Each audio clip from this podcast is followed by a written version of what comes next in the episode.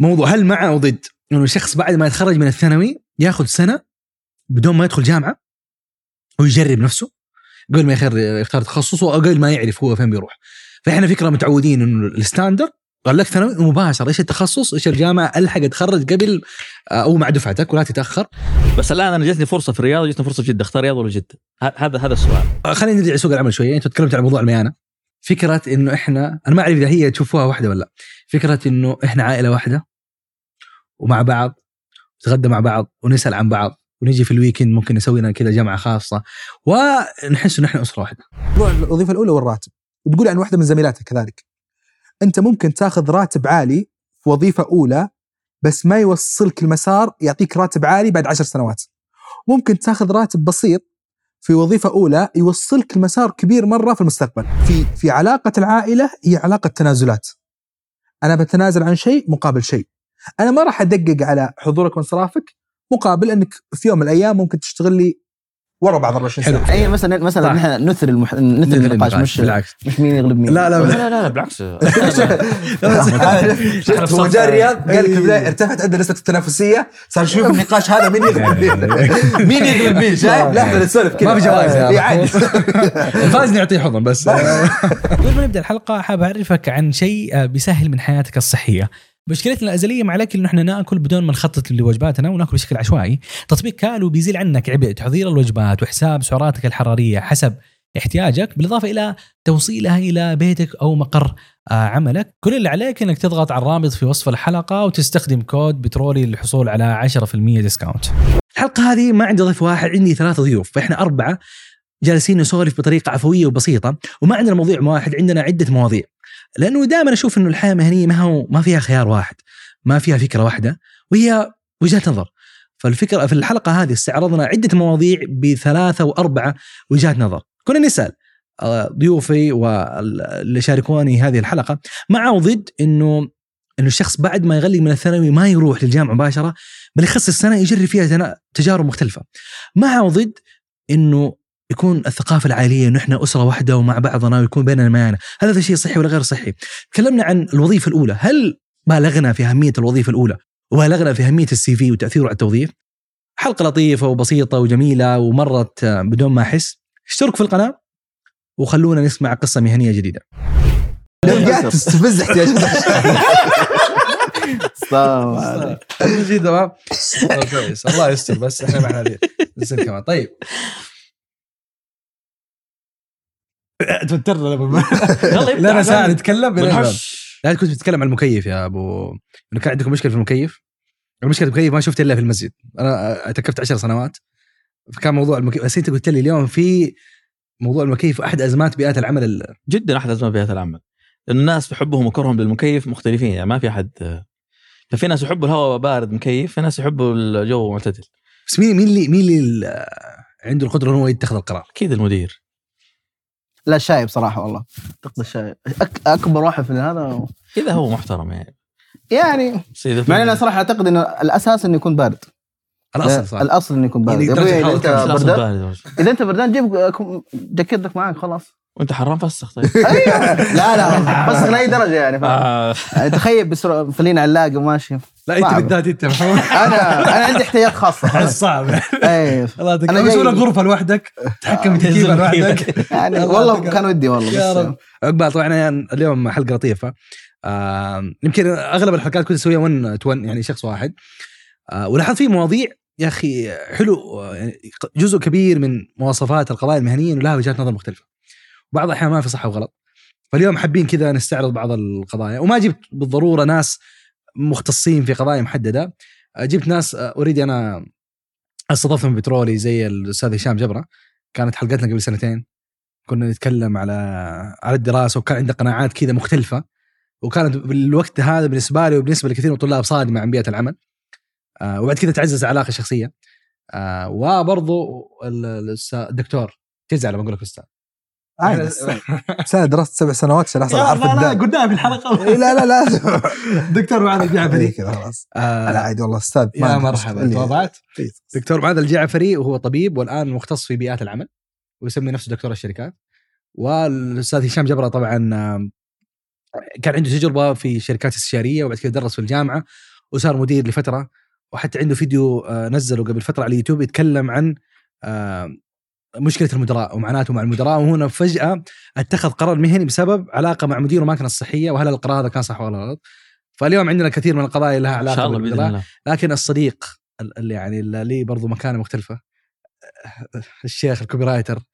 يعني طبعا اليوم جينا ب look لطيف. طبعا في جزء من ال look ما هو باين في الكاميرا بس. هو كويس إنه مو واين جبنا واحد آه، برضو copywriter لي سنتين في الرياض. آه، ودائما عنده وجهة نظر غريبة برضو آه، فقلنا برضو أكيد تكون في أكثر من زاوية نتناقش فيها ليش قلت له سنتين في الرياض؟ إيش معنى يعني ما هل هل بيفرق هذا في المعادلة؟ سنتين في الرياض؟ لأنه هو أقل من سنتين تجربه مختلفة فاهم؟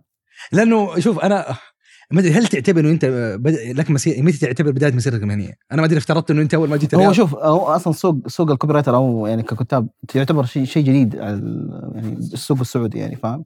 آه قبل اللي كان ماسك السوق كلهم آه ناس ما هم من برا يعني من برا زي زي الموضوع حق الإعلام.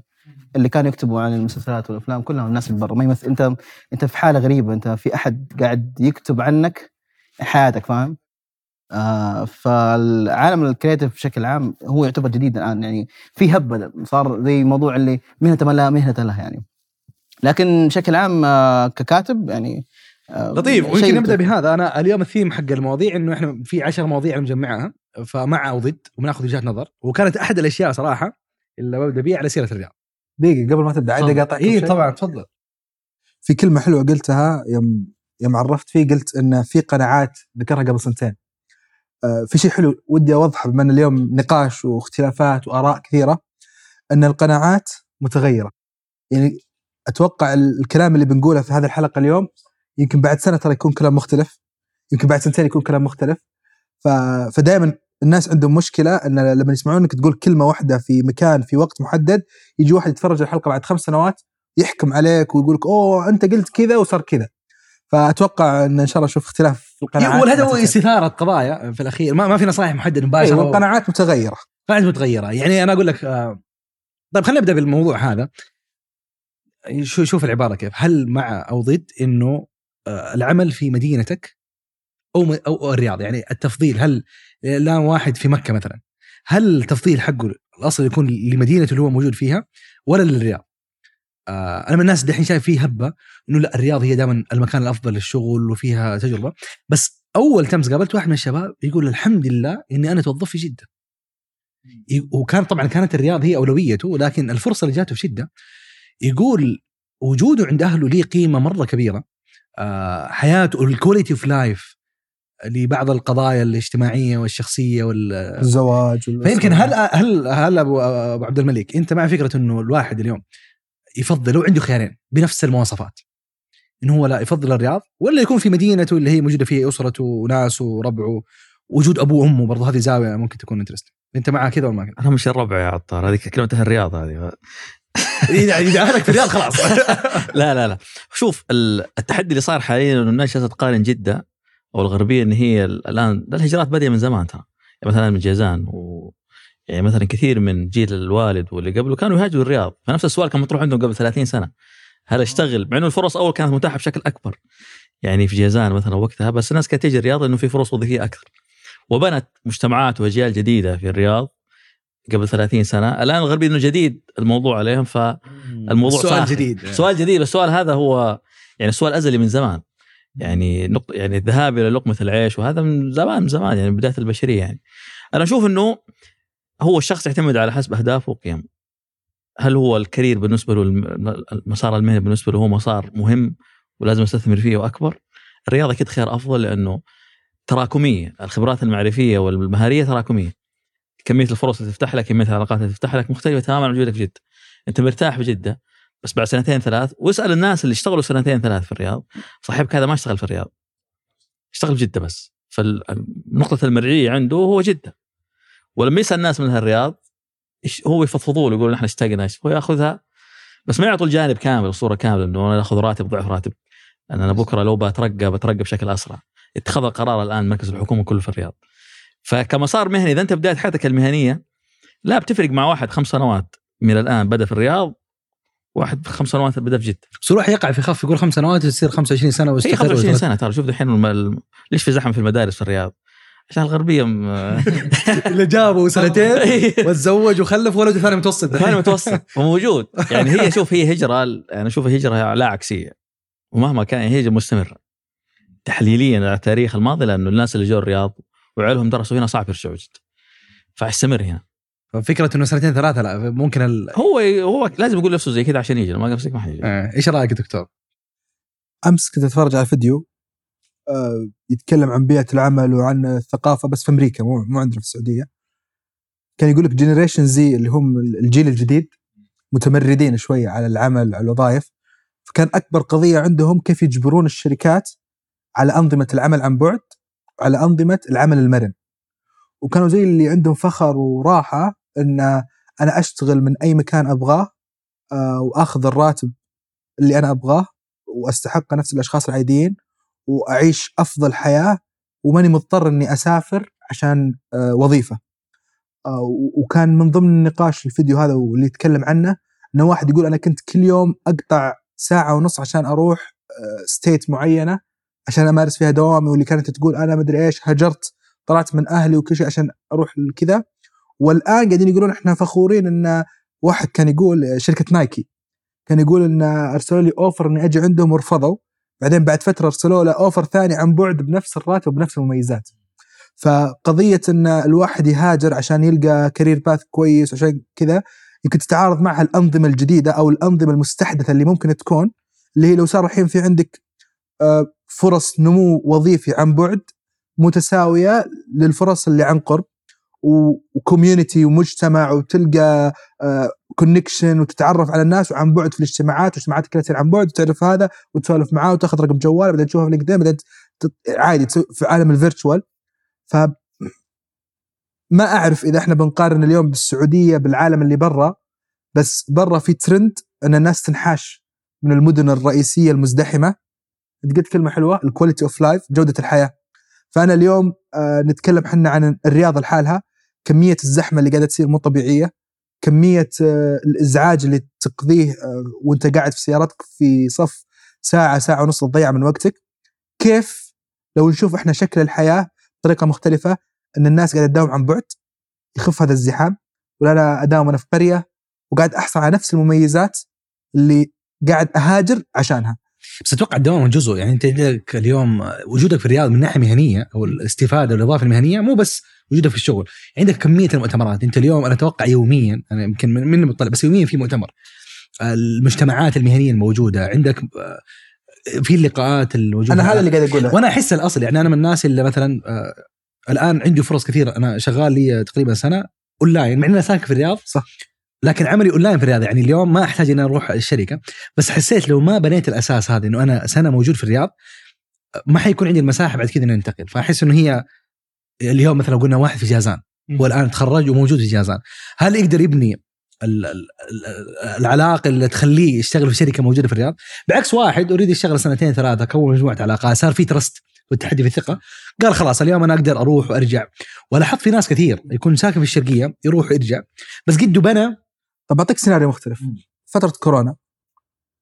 كنا نسوي مؤتمرات أونلاين نجتمع أونلاين نسوي علاقات أونلاين تعرفنا على ناس كلها أونلاين وسوينا community وكان في trust وكان في مهام تسند وكان في شغل يعطى والوضع ماشي. ويعني حصل بس يعني يعتبر استثناء دكتور ده. بالضبط. حلو. استثناء له حد أصلا ما ممتاز تقدر صح. استثناء في فترة كورونا. الاستثناء هذا الآن ممتد إلى فترة بعد كورونا. ليش؟ لأن الجيل الجديد اللي اللي جاي الآن إحنا ما نتكلم عن الجيل الموجود حاليا لا نتكلم عن الجيل الج- اللي بيجي بعدنا. ممتاز؟ الجيل اللي بيجي بعدنا هو متربي على الرقمنة ومتربي على يمكن أفهم. الفكرة إنه قيمه القيمة المهنية مو بالضرورة تؤخذ من الحيز المكاني. اليوم آه خلينا صح؟ خلينا نضربها بمثال مرة بعيد. ما أدري إذا تلعبون أنتم online Call of Duty Fortnite قيمة؟ الترفيه اليوم مثلا. ما تلعب هذه الأشياء بس أنا ألعب طبعا هذه الأشياء. فيها community مو طبيعي. فيها صداقات وفيها علاقات وفيها تعارف وتلعب معك والعب معي وأوعدك خلاص يلا بكرة الساعة 9 لازم نلعب مع بعض ويصير فيها تحديات وفيها connection مو طبيعي. فال exposure على هذا العالم آه، تربوا عليه أجيال. يعني خلاص أنا من يوم صغير مثلا متربي إني ألعب virtual وفي عالم افتراضي ومتواعد مع أصدقاء وتعرفت على ناس جدد. ما أدري إذا عندكم أولاد تسألون أولادكم عندكم أخوان صغار اسأل عندك أصدقاء من ال social media ولا لا بتلقى عنده علاقات مو طبيعية. وعلاقات لناس غريبين وناس ما تدري من وين وما تدري أصلا ليش تعرف عليهم وكيف. بس ال- الفكرة اللي بوصل لك إياها إن هذا إنه قيمة وجودك في مكان معين بتقل مع الوقت أي، أنت- مقابل الخيار الأونلاين. أتوقع يمكن هذه الفكرة. اي بس أنا أتكلم عن يعني أتكلم عن موضوع أجيال. يعني أنا أتوقع الجيل القادم اللي متربي على ال decentralization هذا ال- اللامركزية ممكن تكون فكرة إنه يشتغل من أي مكان في العالم. أي مكان يعني بأي مكان وأي وسيلة بتكون بس هي أنت خذ اللي- القيمة قيمه دكتور. قابله للانتقال تفضل شوف أنت دكتور أنت في الأخير كلامك صح ومعك تامه في أمريكا بس هنا شوف كم من الناس اللي انتقلوا يشتغلوا في الرياض يشتغلوا في قطاع خاص وكم في حكومة 60 70% ترى قطاع حكومي، القطاع الحكومي سيظل وسيبقى on-site ما حيروح اون لاين بحكم حساسيه ال... يعني في قطاعات أنت تطلع من المكان لا تسيب شيء لابتوب هذا ممكن أنا. أختلف معك شوية حتى الجهات الحكومية بدأت. الآن أنا فعليا من وجهة نظر اللي قاعد أشوفها ومن المشاريع اللي قاعدين نشتغلها اليوم الحكومة تسابق القطاع الخاص في تبني التقنيات وإنها تخرج عن الصورة النمطية للحكومات. هذه متفقين عليها بس أنا أتكلم على طبيعة العمل نفسها في الجهات الحكومية. مختلفة. يعني طبيعة العمل قطاع خاص أنا مثلا عندي customer أخدمهم وأقفل معاهم الموضوع فما في مشكلة أصير centralized يعني decentralized إيه. بس في وظائف معينة ما أقدر. أنا مثلا والله لازم أصير موجود الآن في مكان معين عشان أخدم المواطن أخدم أنت المواطن. اليوم يعني بعقلية الجيل الحالي. وبالفكر الحالي تقول أنا لازم أكون موجود. بس الجيل اللي بيجي بعدنا يقول أنا مو لازم أكون موجود وأقدر أقدم خدمة يمكن أفضل من اللي موجود. ما نختلف بس الأساس صاحب الشأن نفسه. هل هو بيوفر الخير هذا؟ وكم نسبة اللي بيوفره من الخيار؟ إحنا إلى الآن ما ندري. صح. بس بما أنه والله وزارة العمل ممكن إيه. شيء موجود. وزارة العمل الآن بدأت already سوت منصة العمل الحر وسوت منصة العمل عن بعد. طبيعي وزارة طبيعي. العمل. ف بس لمين؟ للقطاع الخاص. والفريلانس الاعمال اللي. بالقطاع. هذا القطاع الخاص الفريلانس أنا خليني بعطيك تجربة حلوة. هذه هذه هذه هذه فكرة حلوة. يمكن آه، ما تشوفونها أنتم بشكل مباشر بس قاعدة تصير جوا الجهات. الآن في مصممين كثير أنا أعرفهم أجبروا جهات حكومية يشتغلون عن بعد. يمكن التصميم بحكم إنه هو إيه، في وظائف ترى. لا، هو- في البداية أول ترى الجهات الحكومية أول ما بدأوا يقول لا لازم المصمم يكون عندي. بس تخيل مدير مشاريع في وزارة الثقافة مثلا إيه. ولا في وزارة معينة وهو تماما ما هو موجود. يمكن أنا أنا قاعد أنا قاعد أقول لك هل ممكن مبتعث في أمريكا آه، يمسك وظيفة حكومية إيه، أنا هذا؟ أنا هذا قاعد أقول لك إياه الآن. إن قبل القناعة كانت إن لازم المصمم يكون موجود يوقع وأشوف توقيع. كذا موضوع غير قابل للنقاش. جميل. لازم المبرمج يكون موجود. الآن بدأوا يتنازلون الجهات وصاروا يقبلون مصمم عن بعد مبرمج عن بعد. ما ندري هل بكرة ممكن يتنازلون برضو عن وظائف يقول لك والله مدير مشروع عن بعد آه، كذا عن بعد. هل ممكن كل المنشأة تصير عن بعد؟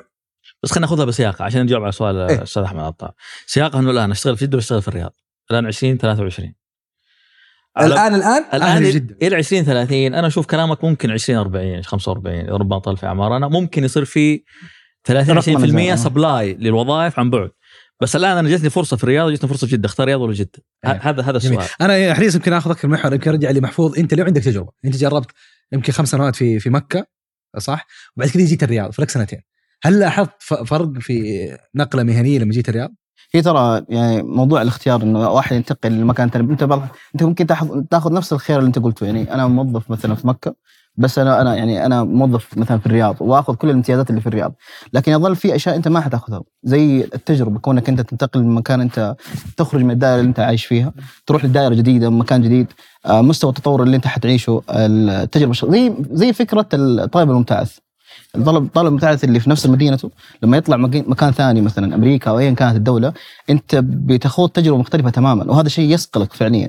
يعني زي فكرة تخيل أنت ممكن موجود في مكة أو موجود في أي مدينة مثلا وتروح تدرس مثلا في أمريكا بس اونلاين صح أنت أخذت نفس القيمة العلمية أكثر أقل شوية لكن يظل في تجربة ثانية مختلفة أنت حتفقدها. إيش أكبر شيء لاحظته أضاف لك ولا تغير تغير لما جيت يعني؟ okay. الجانب المهني مهم جدا لكن جانب العلاقات وكيف أنت تخوض يعني آه، ال- آه، العق- شخصية. عقليتك تفرق تماما لما تكون نفس البيئة يعني. أي ناس في شيء يعني. كذا لاحظته كذا كمثال لاحظته كذا قبل وبعد؟ آه ممكن موضوع مثل التنافسية. آه هذا شيء طبعا عندك تحس تنافسي أعلى. أكيد. آه حق شيء ثاني الطموح. أنت آه، إنسان الحياة حياته تتغير بالأفكار. فأنت لما تكون في في بيئة ثانية مختلفة حقيقية. أنا أنا مؤمن جدا صح الرقمنه تعطيك أشياء مرة كثير لكن يظل فيها حد. أنت ما تقدر آه، آه، تتعداه يعني. يعني مثلا آه، آه، في الجانب المهاري الشخصي أنت لما تقابل ناس تروح وتشوف و آه، يعني تشوف ناس قياديين في اي مكان ثاني هذا شيء يساعد إن أنت مها- مهاراتك المهنية تتطور أنت جزء كبير من مهاراتك المهنية ونجاحك المهني ما هو معتمد بس فقط على في شيء يعني مفقود في شيء مفقود اللي هو الأسرة وأتوقع هذا يأثر على of life كل- وأنا اعرفك أنت كل- شخصيا كل شيء يعني انت عندك قيمة يعني. الأسرة عالية ويمكن جلسة الوالدة مع شاي هذه قيمة أكيد، كبيرة أكيد. اللي ممكن ترجع لها كذا يعني كذا تحن وفجأة تقرر إنه تاخذ إجازة وترجع. هذه قيمة. تخيل أنت تقدر تاخذ على كلام معاذ تاخذ الكواليتي المهنية هذه بعد ما أنت جلست سنتين الآن وقدرت توصل اتفاق مع عملك إنه أنا أسوي نفس الأداء وأنا موجود مع أمي في الصالة. آه، شوف هنا زي ما قال آه، الشيخ أنت يظل هنا أنت اختيارك. مم. إيش تختار؟ أنت ما ما تقدر تاخذ كل شيء، لازم في شيء في آه، في حاجة تدفع ثمنها، يعني مثلا موضوع السعي الآن في العشرينات مثلا. أنت الآن ما هو مكان ترتاح فيه، لا أنت الآن تبذل مجهود أكثر بحكم إنك تبغى مثلا ال والمرحلة. 40 أو 50 خلاص ترتاح. فما تقدر تاخذ كل شيء، ما تقدر تاخذ آه، الامتيازات اللي تحصلها في بيئتك، العائلة، الأهل، والله أنت وسط أمك. كل آه، غدا الجمعة. ما ما, ما تقدر. صح. لازم تدفع ثمن، فأفضل خيار انت كل بتضحي بإيش؟ بتضحي بإيش؟ آه، غدا الجمعة. صراحة. طيب جميل. أنا حريص صراحة آخذ أكثر موضوع. الموضوع الثاني آه بس لا تسمح لي يا تفضل، تعال. بدي اختم بالنقطة إيه، هذه؟ تفضل. إنه ترى التحدي الآن مو في الناس الفريش زي الشيخ. مم. التحدي في الناس اللي عنده ولده في الثانوي خلاص و- خلف وعياله راح مدارس وكون أسرة. وتزوج مكان وممكن اشترى بيت اشترى بيت وهذا وصار يجي هذا هذا هذا اللي من جد عندهم الله يعينهم أزمة كبيرة الشيخ ما في مشكلة يصبر على الوالد خفيف. يكلمها لا لا بس أنا- أنا إيه دحين أنا ترى أنا من الناس اللي أنا كنت مؤمن إن أنا حاجي الرياض أجلس سنه وأرجع تجمع أي بس أنا امنت لا لا أنا أنا حتزوج هنا أنا حستقر في الرياض آه، وأنا- قررت آه، خلاص. أيوة. يبغى يرجع. أيوة. لا أقول لك والتحدي فين؟ التحدي مسألة. نمط الحياة أنا هل أنا أنا عندي القدرة إن أستحمل ساعة زحمة في الرياض؟ ترى متعب نفسيا يعني صار عندك قبلي دحين والله انت بودكاست لازم بترولي تدفع. ثمن فلازم تدفع شيء إحنا يعني. رزقنا على المشاوير هذه لازم تقطع فايش حتسوي يعني؟ بس إنه كل ما تقول الزحمة كله سبونسر يعني. لا لا والله فعلا أنا قد قابلت واحد جاي من القصيم زي كذا يقول يقول إحنا في القصيم ما أوقف عند إشارة. يا الله. أنا ماشي. يقول هنا أنا ما أوقف. يقول أنا ما أمشي أنا واقف طول الوقت. فكانت مع يعني معاناة حقيقية موضوع الطريق. يعني للناس اللي جاي من برا لكن انت تشوف التجربة الحضورية أساسية. أكيد. لأنه- بالنسبة لي يعني. ممكن صح لأنه في, في بعض. التواجد الحضوري مهم وعنده موضوع الأحضان. لأنه هو يكون علاقاته آه، اذا ترى إيه على طاري على طاري الأحضان. أنا عندي أحضان free فاهم free hug تعرف لأنه حضور في حضور يعني. اللاين فهو عنده موضوع التلامس يعزز من الشخصية بشكل أساسي. والله مهم ترى يعني شوف ترى كثير من الشخصيات اللي زي الشيخ آه، محفوظ ترى وجوده في الميدان وحتى صنعه إحنا جربنا مثلا عندنا في الشركة إنه فترة جات عن بعد ترى عندنا نقل مكتب مكتب.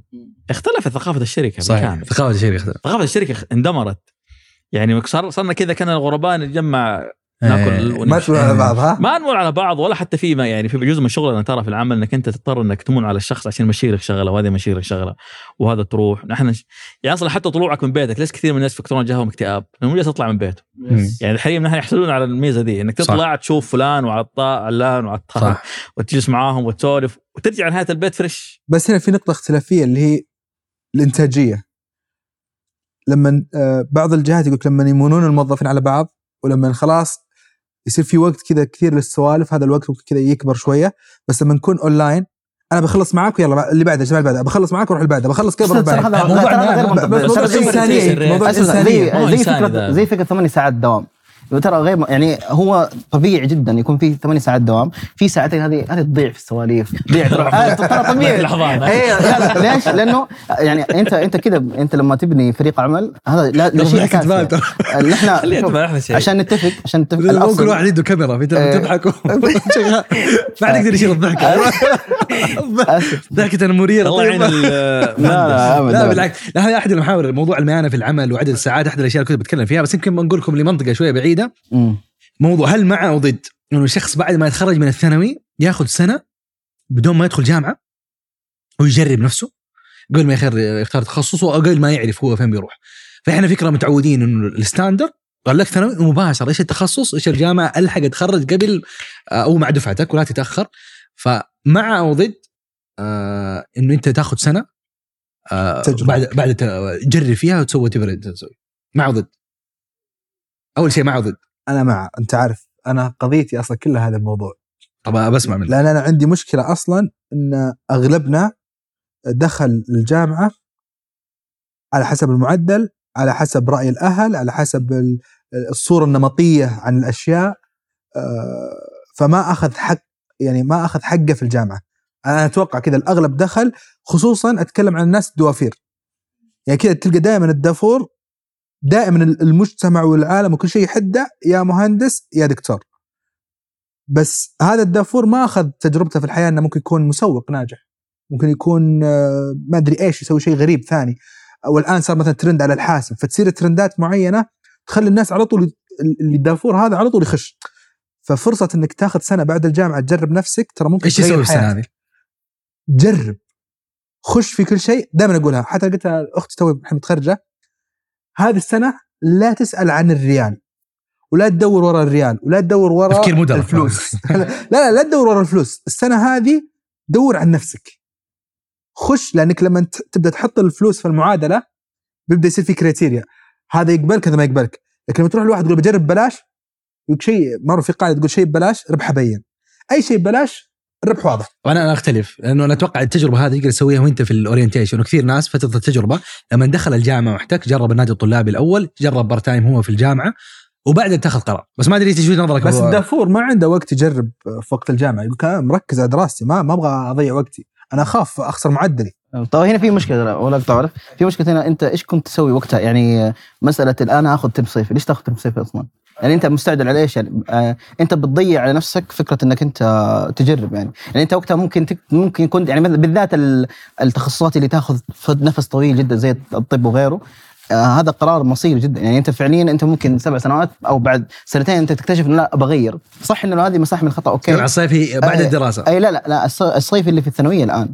الترم الصيفي آه قصدك أيوة. يعني ما بين الثانوية والجامعة. أي ما بين الثانوية. أنت ترم ممكن؟ هنا أنت لا لا أنت ممكن هنا تخ... يعني تاخذ تجربة مبدئية تختصر على نفسك إنه هل أنا بعد بعد الثانوي آخذ سنة كمان زيادة أجرب فيها نفسي أو أتوظف أي شيء مخك مخك بعد الثانوي غير مخك بعد الجامعة. الجامعات صار فيها ترم صيفي قبل الجامعة؟ لا لا في هي لا هو الحين قصدك في ترم ثلاث شهور. صيفي انت مو ترم صيفي ثلاث شهور هذه. إجازة صيفية. بس ما هي ترم صيفي. آه لا في هي يعني بعض ترم في ناس. ياخذ بعد بعد الثانويات ولا بعض الجامعات؟ لا في الثانوية. أنت تقدر تاخذ ثاني ثانوي بعدها تقدر تاخذ ترم صيفي. آه. لا بس بعضهم كيف يفكر فيها يقصد إنه يغلق الثانوية ياخذ الصيفيات حقت الثانوية عشان أي يتخرج قبل. أي بس- أي ممكن. آه، بس أي لما يتخرج قبل ممكن يصير عنده ست شهور أي- إضافية. أي yes بس يجرب ممكن. فيها صح ممكن. هذا هذا ممكن طريقة بس ممكن طريقة ثانية لا. أنت وسط دراستك أنت already جرب شيء ثاني يعني. صح.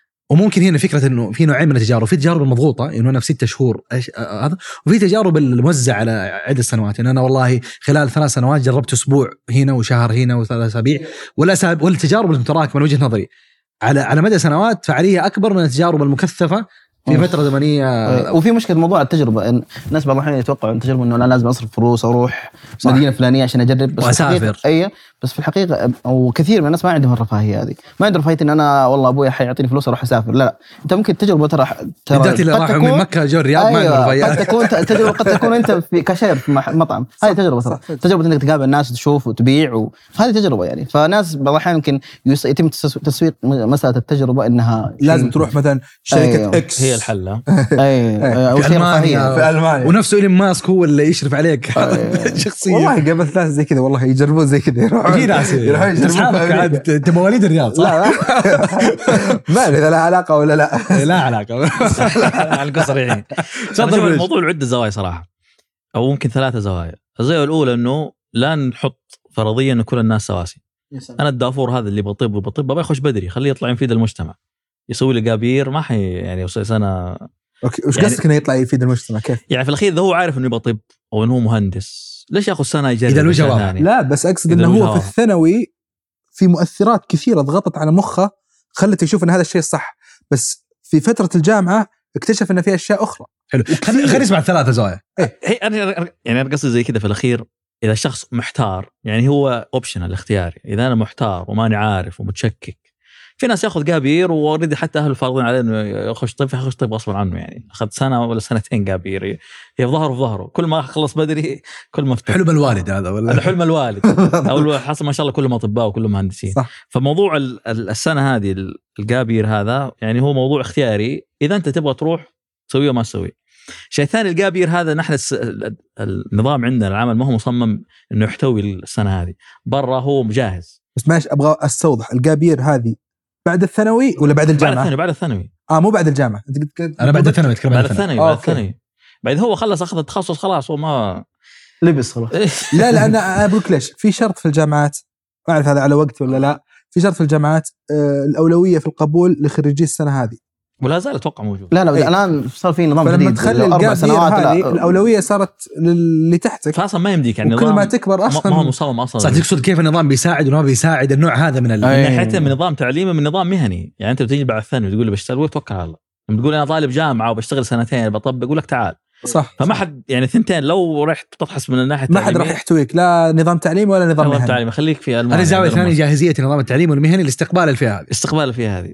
الثالث إنه الشخص نفسه بإمكانه إنه هو يعالج المشاكل حق الأولى والثانية بإنه يشتغل وهو يدرس ترى يعني طبيعي مو لازم أنا يعني خصوصا أول سنة دائما في الأنظمة الجامعية هنا إنه تختار الكلية. وأنا أشوف اختيار الكلية موضوعه أسهل من اختيار التخصص. أنا عكسك أقول لك ليش أول سنة هذه تقول عليها هي سنة تنافسية. فالواحد ما راح يضيعها إنه يدرس. يقفل على نفسه عشان حبيبي تنافسية. على التخصصات. فدائما يجيب أعلى السنة معدل معدل، عشان إيه. يدخل افضل فتنافسية ما راح أقدر ممكن أشتغل. اي ما راح أشتغل وأنا في في أول سنة. في تغير النظام تغير النظام صار في تنافسية؟ لا آه، تغير النظام صار الدخول إحنا كنا في البترول آه، كان تدخل مع بترول كذا عام لا إيوه ادخل تماما. وبعد كذا طالما. أنت تجاوزت ال- هذا تختار. التخصص اللي تبغاه مهما كان معدلك طالما تجاوزت بس مو في على سنة. حسب ال... ما في. لا، لا، إذا ما- انت لأنه العدد محدود أصلا. فإذا طالما أنت غلقت يعطيك وترى مو قليل يعني يعني, يعني ما هو كان بسهولة إنه أنت تتجاوز السنة التحضيريه بس الحين الآن صار النظام آه وهذا يختلف. هذه أحد الأشياء اللي مرة تفرق إنه إحنا ما إحنا عارفين اللي يسمع الحلقة يشوفنا باي سنة. لازم لازم نوضح السنة اي والتاريخ. والأنظمة دائما تتغير هذه تفرق إنه هذا. صار النظام الآن طالب الثانوي من بدري يحدد على الكلية والتخصص من قبل ما يروح الجامعة أصلا. هو رايح مين سنة بياخذ- سنة عشان يتفكر ما ياخذ يختار. بس أتوقع الجامعة صارت تحط أنظمة لمرونة التحويل حق التخصص بس انه شوف هنا المشكلة هنا هذه النقطة الثالثة ممكن أضيفها. المشكلة ليست مشكلة الطالب نفسه هي مشكلة المجتمع إذا أنا عمري 18 وفي سنة تأخرت. حوصل. لا ما أنا تاخرت بس هذه المشكلة إذا أنت 18 سنة وأنت عارف وين حتروح إيش جالس تسوي عمرك آه، تدرس ست وثلاثة ثلاثة بس أنا ترى كنت يعني أنا أنا كانت الفكرة أو التصور حقي عن الجابير. دكتور هذا طبيعي. مقصر. أنا أنا أنا فكرتي عن الجابير كانت ترى بعد الجامعة مو قبل الجامعة. أنا أنا مؤمن بشيء ثاني ترى إن الجامعة تصقل الشخصيات وتغير العقليات.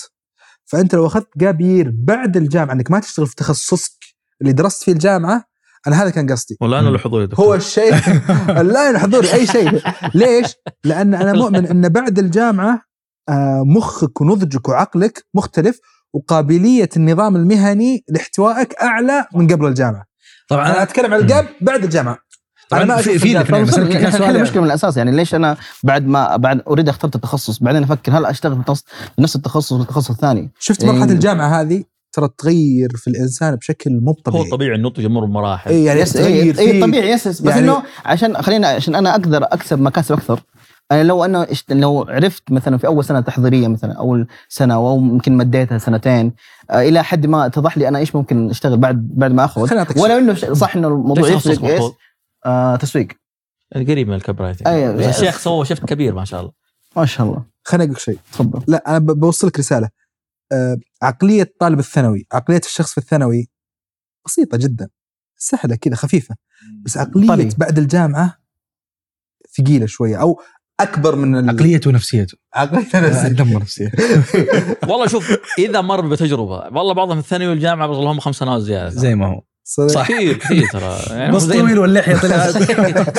بس أنا أحس إن الإنسان بعد الجامعة يكون مدق شوية فيصير آه، أحكم شوية اتخاذ القرارات شوية أعقل. هو فأقصد يقدر يستقرأ المستقبل ويفهم الأشياء غير الثانوي. الثانوي أنت طفل ما ما بقول طفل يعني بس أنت صغير توك.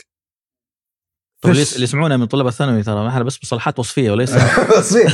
لا يعني ما في شخص أنا معي طفل في مدرسة الحياة. أنا أنا على فكرة في شيء ضحك على هذا الموضوع.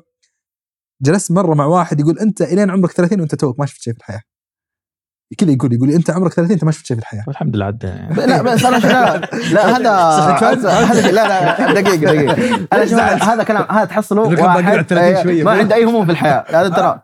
يعني هذا موضوع مرة نسبي ترى. أنت ممكن في شخص عمره 25 سنة أندق صح يعني أكل تراب. مكاوي. بس لا بس يقول لك يعني ستيل يعني خلينا- كيف نقدر نقيسها؟ والله مثلا واحد طالب جامعي هو من متوسطه هو شغال.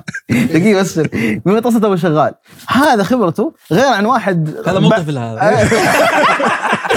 هذا مو زي واحد. تفويج حج عمرة. من من ثاني بدايه آه، هو مو نفسه نفس واحد خرج من من من الجامعة ولا إي وكمل سنتين ولا ولا توظف يعني.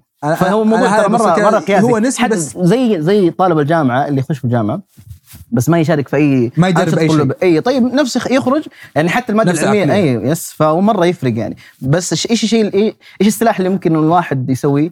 أنت مهما مهما كان اللي دخلته كان جامعة أو غيره حاول جرب أكبر قدر ممكن في نفس خلينا نقول المكان النقطه. الفاصله هي عدد التجارب. يا يا سلام. بالضبط. سنة التجارب. قد ما جربت كل ما عندك data أكبر كل ما قلت تقدر تحللها وتعالجها كل ما. دخلت قرارات احكم قرار أفضل. وخلينا نرجع لسوق العمل شوية أنتم تكلمتوا عن موضوع الميانة.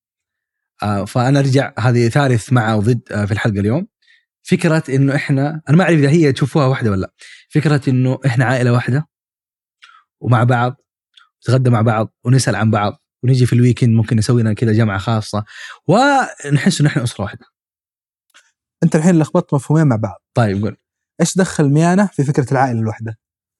يعني أنا أقصد لأن هذه يعني هذه مدرسة هذا نقاش وهذا نقاش. لا فكرة إنه هل إحنا نقاش كنا عائلة ولا غير عائلة إنه ولا إحنا نمون مو- ولا ممون لا الفكرة إنه إحنا ليس فقط زملاء عمل.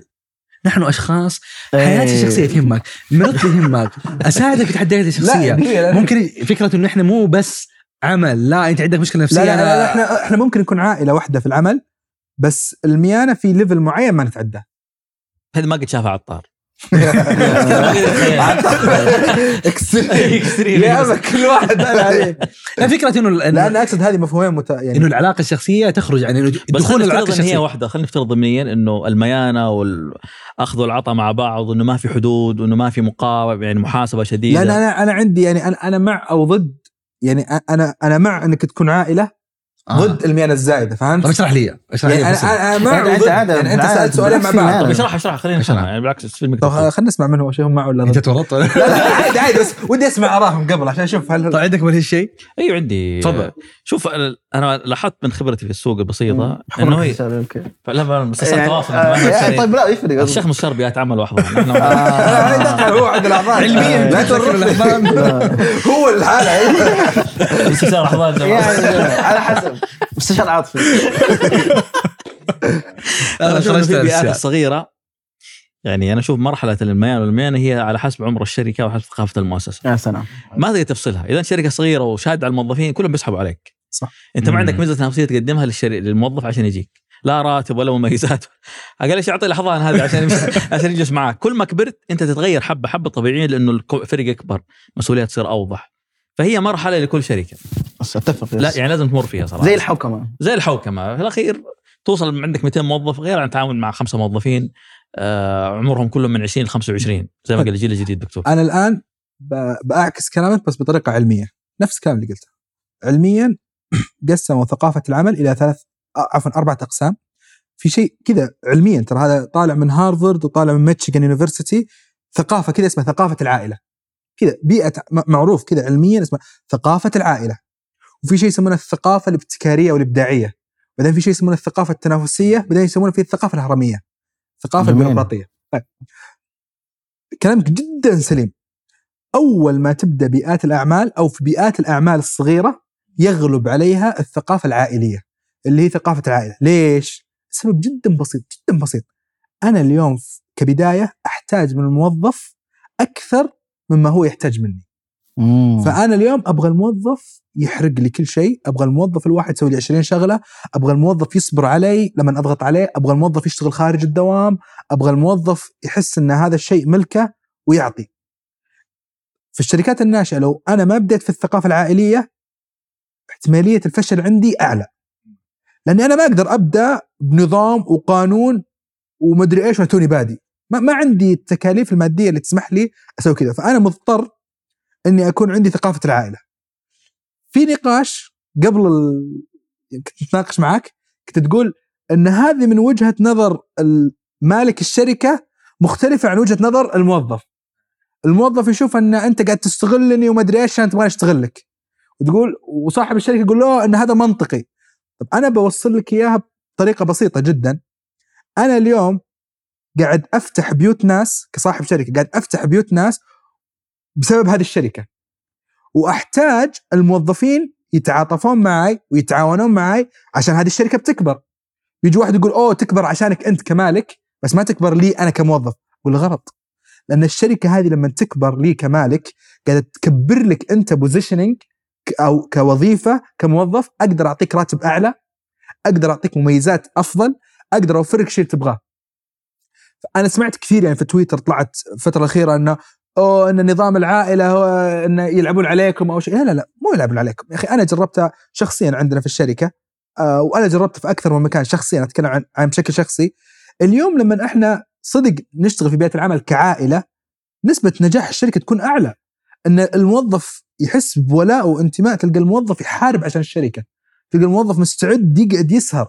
ليش الحين لما تدخل شركات خصوصا الشركات الناشئة تروح عند موظف يقول يا أخي أنا والله سهران عشان المشروع حقنا. وتلقاه مبسوط. وفخور هذا مفهوم. العائلة عندك؟ اي أنا هذا اللي بوصل لك إياه. يعني شفت أنت يوم في البداية قلت ميانة وعائلة؟ لا ما أنا أتكلم مفهوم العائلة إن هذا الشيء حقي وإن هذا الشيء ملكي. وأنا ماني شريك بس أنا أشعر إن هذا الشيء عائلتي وأشعر إن خسارة الشركة هذه خسارتي أنا. أشعر بالانتماء. أنت الحين في عائلتك ما تشعر بالانتماء؟ صحيح. وتدافع عن عائلتك وما تسمح لأحد انه يغلط أنت الآن في شركتك تستخدم نموذج العائلة صح؟ إيش الصور؟ إيش الممارسات انه والله أنت نفس تقول كيف تاثر العلاقة هذه؟ ممتاز اي هل تعطيهم مساحة مفتوحة؟ هل اي اي طبعا في في علاقة العائلة هي علاقة تنازلات. أنا بتنازل عن شيء مقابل شيء. أنا ما راح أدقق على حضورك وانصرافك مقابل إنك في يوم من الأيام ممكن تشتغل لي ورا بعض 24 حلو ساعة. فعندك ساعات العمل ومرونتها. ساعات عمل المرونه في ال... في العقوبات. أنا أنت ممكن اليوم تخسرني في مشروع مشيها وأمشيها لك. ما ما راح أحاسبك مقابل إنك أنت أصلا اوريدي قاعد تعطيني أكثر أو بشكل أكبر. فإلى الحين طبعا أتكلم عن عن تجربة شخصية يعني تجربة العائلة هذه. آه، تجربة العائلة كذلك النمو. آه إني أنا أسرع لك نموك الوظيفي. يعني دائما تلقى الأشخاص اللي يشتغلون في الشركات الصغيرة آه موظف كذا بعدين يترقى بسرعة بعدين يترقى وإذا كبرت الشركة تلقاه أخذ positioning حلو مرة. ولو حتى بيطلع من الشركة ياخذ positioning أقوى. ليش؟ لأنه نمى بشكل كبير. صح أنا بعطيك النمو. ثالث شيء المشاركة. كثير من القرارات تقدر تتخذها معاي. يعني نجي اليوم نبي نكبر المكتب ها إيش تبغى؟ لون الكنبة. بسمع كلامك. بس أنا لو شركة ما أعتبرك كعائلة وكذا ما ما راح أشارك. يعني أخذ وجهة نظر من مدير بروح لموظف. فيها هل- تسمح لي بس. بضيف نقطة قبل ما يخش محفوظ. وجود خيار شركات. يعني تؤكد موضوع الثقافة العالية هو خدمة للموظف وليس خدمة للشركة فقط. للجميع. كلهم مدراء لا، لا، المفروض لا، بس- لا، أنا سويتها يعني أنا مدراء. قبل ما أصير مدير كنت أبحث عن عن مكان يعطيني العائلية. لأن في الأخير ما أحب الالتزام ما أحب التقيد ما أحب. أبغى شركة تعطيني مرونة. مقابل المرونه هذه تبغاني أشتغل زيادة ما عندي مشكلة. بس ما تقولي تعال بصم سبعة واطلع خمسة. شخصيا ما أقدر أشتغل في بيئات زي كذا. فعدم وجود خيار زي كذا أتوقع 30 من 40% من الموظفين ما حيكونوا مرتاحين في وظائفهم. يعني هو خيار موجود يخدم الموظف والمدير. يخدم الجميع. هو هو خيار الجميع. زي أحد الخيارات الثانية. زي ما الشخص ما حد يقول لك أنا بعد ما أطلع من الدوام أربعة ما حد لا حد يكلمني مبسوط. براحته يعني. في في ناس ثانية يقول لك لا دق علي في الليل بس في الأخير أنا أي وقت. خصوصا في الشركات الناشئه الحين تلقاهم في المشاريع. شو يقول لك؟ دق علي أي وقت. لا ويكون موظف فرحان. صح انه يصير فيها ضغط هي. موازنات هي موازنات. بس بس ليش يتحمل الموظف هذا الضغط؟ لأنه إيش يشعر في هذا المكان؟ إنه عائلة. لو ما كان يشعر بالانتماء والعائلة شو يقول لك؟ لا والله أنا آسف لا تدق علي إلا وقت الدوام. ولو تغير الشيء هذا ترى بيتغير كل شيء. يعني دحين دكتور معاذ. كيف يشوف الشركة هو أصلا؟ الموظفين كلهم عنده بيطلعون. لو غير وصل أيوه هذه هذه نقطة مرة مهمة الحين كنت بقولها. لما تكبر الشركة وش يصير فيها؟ حوكة وتعقيد يطلعون هذول الناس. تلقى هذول يروحون بيئة ثانية نفس الشيء اللي يبغوه أيوه. لا ويجونك بيئة ويجونك ناس ثانيين. اللي يجونك الجدد اللي يقول لك لا تدق علي بعد الساعة 5 ترى يجيك ارسل لي إيميل. ارسل لي بعدين أنت كأونر تقول؟ لا يا إحنا ما كنا متعودين. الحبايب. ترى تصير كثير والله تصير كثير. آه يعني إحنا الأمانة إحنا في شركتنا آه بدأت تتطور الحمد لله بدأت تكبر فبدينا شوية شوي. بدينا شوية ندقق على هذه الأشياء. فعلا كثير من الموظفين اللي عندي بدوا شوية يتضايقون من النظام. بدوا يحسون إنه يقول إيه. إيوه بدوا يعني حسيت فيها. آه، بدأ اثنين ثلاثة من الجدد الموظفين يقول لي حتى أنا لما أكلمه يقول لي لا لا تدق علي الحين دق علي الصباح. أو شيء ما مهم. أرد عليك. أنا ما تعودت على هذا النظام. فعليا بديت أحس فيها. فاللي بوصل لك اياه الرسالة كل ما تكبر الشركة كل ما تتغير آه، نموذجها فتتحول من نموذج الثقافة العائلة هذه إلى النماذج الأخرى. يس وهنا يمكن يكون سؤالي هل ممكن تكون شركة كبيرة وبرضه فيها ثقافة العائلة؟ بجيك. بس أنا بسمع بسمع محفوظ في إنه. محفوظ الآن في شركة. مم. وما أعرف هل ضرتك فكرة إنه إحنا عائلة واحدة؟ والله ولا شوف، حسيت إنه؟ خلينا نتكلم عن حجم انت الشركة. أنت ودعاء وادي لك صراحة. لا خلينا خلينا نعرف حجم الشركة. كبير ولا صغير؟ ان. إحنا تو يمكن 30 موظف يعني في الشركة. okay. آه هو صراحة الحمد لله أنا بيئة شركة مرة ممتازة. مو عشان مديري يشوف ال- خايف منه. عارف إنه لا لا. والله لا تشعر بالخطر سوي كذا. كذا. لا لا والله. أنا هو شوف هي إيش المشكلة؟ مشكلة إدارة التوقعات. الموظف لما بداية مسيرته يعني يسمع هذا طرطيش الكلام. دائما ودائما مين اللي يسوق لها المدراء يعني دائما انه نحن ليش قلت طرطيش واحدة. كلام؟ خليني أقول لا لأنه هذا حقيقة خش لينكدين شوف كيف تقول حقيقة؟ إيش إيش الفكرة ما أنا اقصد. هو يقول مسألة- كلام من العائلة هذا طرطيش الم- كلام ليش؟ هل تقدر تحوك تحوكمني في فكرة إنه المفهوم العائل هو يتم تطبيقه في كل شركة مف... كمفهوم عائلة حقيقي؟ لا اي لا تقدر مو كل... تحوكمه لا لا مو كل شركة مو كل شركة لما تقول مفهوم عائلة هي من جد تسوي هذا الشيء في مدراء موضوع تستغل. تستغل بس أيوه بس أيوه هذا موضوع بس أنا. أيوه أنا أقول كجانب كجانب آه، موظف إنه لا خلاص أنت دير توقعاتك. يعني عشان لا تتفائل مرة لما أي شركة تروحها أنت شوف جس جس النبض يعني. إيش؟ هي في الأول والأخير مفهوم العائلة هو مفهوم أخذ وعطاء يعني. فأنت ص- هو هو اللي يقصد جزء إنه يدخل الشخص مستعد يعطي وقته شهر و- yes، بعدين هنا ما- ما تحصل. مميزات. ثلاثة شهور أنا ولا فرق معي لا، بس- اي اي بس إنه اي أيوه لا، لا، هو يستغل. يستغل حق العائلة عشان آه. إيه. يسحب إحنا ما نبغى. إيه، إحنا ما نبغى نشوه يعني أنا أنا بوصلك إياه إحنا ما نبغى هو نشوه يتكلم على واقع إيه، لا لا لا. ما نبغى نشوه مفهوم الثقافة العائلية. بالممارسات اللي طيب، أيوة. أغلب الممارسات أيوة. غلط فهو المفهوم ما أيوة، هو إحنا نتكلم عن طيب، المفهوم ما أسمع. نتكلم عن الممارسات. أنا أقصد خليني الواقع نعطي استغلال. اي خلينا نعطي نحن مفهوم وحيظل في استغلال الوحيد الاستغلال أيوه أنت كموظف. أنت موظف ان كنت في بداية مسار إيه. مسارك المهنية أو في الوسط طبعا جزء منها توكل على الله يعني بس إنه إذا انحطيت في بيئة يعني أنا خليني أتكلم عن مواقع تجربه آه، في بيئة كويس يعني آه، انت خلاص تبدأ تعرف okay. يعني بس إن هي الفكرة مو صح وخطأ بقدر ما توازن. أنت كموظف هي إدارة. لأن أيوه كمدير خلاص أنت في شركة هي يمكن أنت ما لك يد إنك تغير مفهوم الشركة. مو بالضرورة يعني مو دائما. بس أنت كموظف أنت عندك القدرة أنك توازن مفهوم الع- العائلة في هذه الشركة. okay أنا والله أقدر لا لا أعطي لأنه أنا حاسس بالتقدير أنا حاسس والله إنه أنا حتى رساله. الشركة توجهها. أي بالضبط. يعني في رسائل تكون بس على الجدار ما ما يتم تطبيقها أصلا يعني. بس أنت اليوم بتفضل إنه أنت تكون في بيئة على المستوى الشخصي. عائلية؟ عائلية وتعطي وقت أكثر مقابل ولا. ولا من قفل والله أنا وأسلم لكم ملفات ممكن في البدايه في البداية لا خليك أنت مسألة إنه آه، أنا أنا جاي أنا جاي وظيفة. عشان لا ترفع سقف التوقعات وتحس بإحباط. بعدين لا- لأنه أنا أقول لك زي هي نفسها نفس فكرة إنك أنت تبني صد- صداقات في الدوام. أنت في في الأساس أنت جاي لمكان الأساس إنك أنت آه، هذا اللي معك. زميل عمل الأساس. الاستثناء إنه يكون لا أنت تكون صداقات. وهذا يعتمد على حسب الشركة على حسب ال- الم- ال- الناس اللي أو الفريق اللي أنت معاهم. فعشان بس نحن نقدر نبني قاعدة أو شيء نحن نتفق عليه أنت في بيئة عمل لما تروح أي شركة الاساس إنك أنت قاعد تبني زملاء زملاء. عمل. بعدين والله شفت والله آه، أنا والله طبيعة طبيعة الناس الموجودين طبيعة الشركة التوجه. أنا في مساحة أقدر أبني فيها صداقات ف- فتقدر نقول إنه في أصل وفي استثناء. لو كنت مدير هل بتفضل الموظف اللي تحس معاه بالانتماء ويشتغل معاك ويعطيك مدري إيش وإنه أوكي معاه مدير هذا كذا؟ لا لا مو شرط مدير شركة مدير مدير قسم.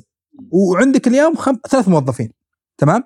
واحد محسسك بالانتماء والعائلة وإن هذه شركتي وبعطي فيها بشكل أكبر وواحد يقول لك أنا بشتغل معاك زي ما تقول لي بالضبط وبعطيك الوقت اللي تعطيني إياه بالضبط وانت قلتوا لي أشتغل ست ساعات بشتغل معك ست ساعات فقط ما راح ازيد دقيقة واحدة. أيه. إيش اللي بتفضل؟ أنا معلش. الشيخ ترى أنا ماني ما- أنا ماني مختلف معاك. أنا قاعد أقول من جانب موظف. أنت لما تروح شركة هي تتبنى هذا المفهوم. تشوف انت أنت كموظف شوف هل المفهوم ده يتم تطبيقه صح ولا لا. بعدين أنت بناء عليه تعامل معه. بس هذه قضية أخرى عن هذا الواقع برضه لأنه إيش لا لا مو الواقع أسمع، أنا الواقع في شركات أنا لو كان محددة أسمع لو كان المدير هو يتبنى فكرة إنه هو بيقول شيء وبيسوي شيء ثاني فأنا لو أنا متمسك بمسألة إنه لا دام الشركة هذه عندها مفهوم العائلة وأنا قاعد أحرق على هذا المفهوم أنا في النهاية أنا المتضرر طيب. اسمح لي أنا, أنا بس- أتكلم الحين من وجهة من وجهة نظر آه اليوم بحكم عملي اليوم أنا كمستشار في بيئات الأعمال وتجارب الأعمال أنا أتكلم عن نفسي بشكل شخصي وشفتها بعيني اليوم عندنا الجهات تدفع ملايين ملايين مش مئات ملايين عشان يعززون مفاهيم بيئات الأعمال الصحية وإن كيف نصير إحنا عائلة وإن شلون نقدم آه، خدمات إضافية للموظفين. إيه هنا إحنا هنا نرجع لنفس النقطة اللي أنت ذكرتها.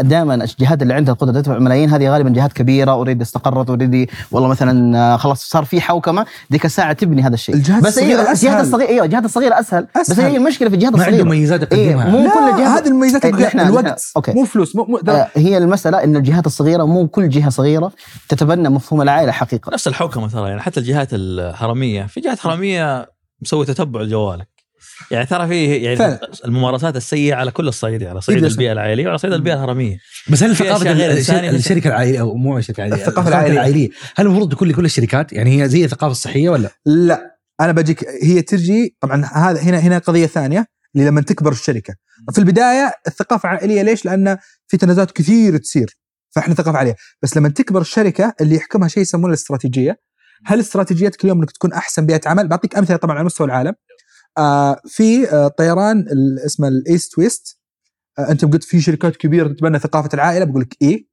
آه، الطيران هذا طبعا وبعلمك الثقافة هذه كيف ضرت الشركة وكيف أنقذت الشركة. طيب الثقافه يوم الطيران هذا يوم بدأ الشركة كان يعطي كل موظف يسمونها الإيسوب اللي هي جزء من أسهم الشركة. عشان يحسسه فعلا إن أنت جزء من العائلة وتملك. من أول يوم. اي اي وكانوا كل قراراتهم والأشياء يتخذونها مع الموظفين وكل شيء.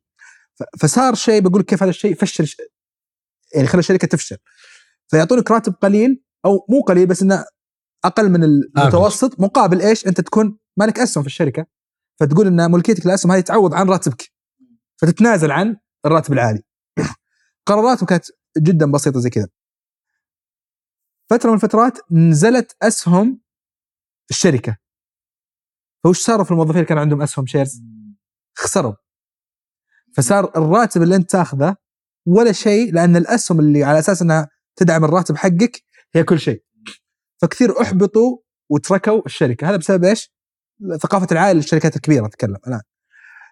شركة طيران ثانية اللي أنقذهم وقت الأزمات ثقافة العائلة. كان المدير يشتغل معاهم يشيل شنط، كان يجي هو بنفسه يسمى leading by example.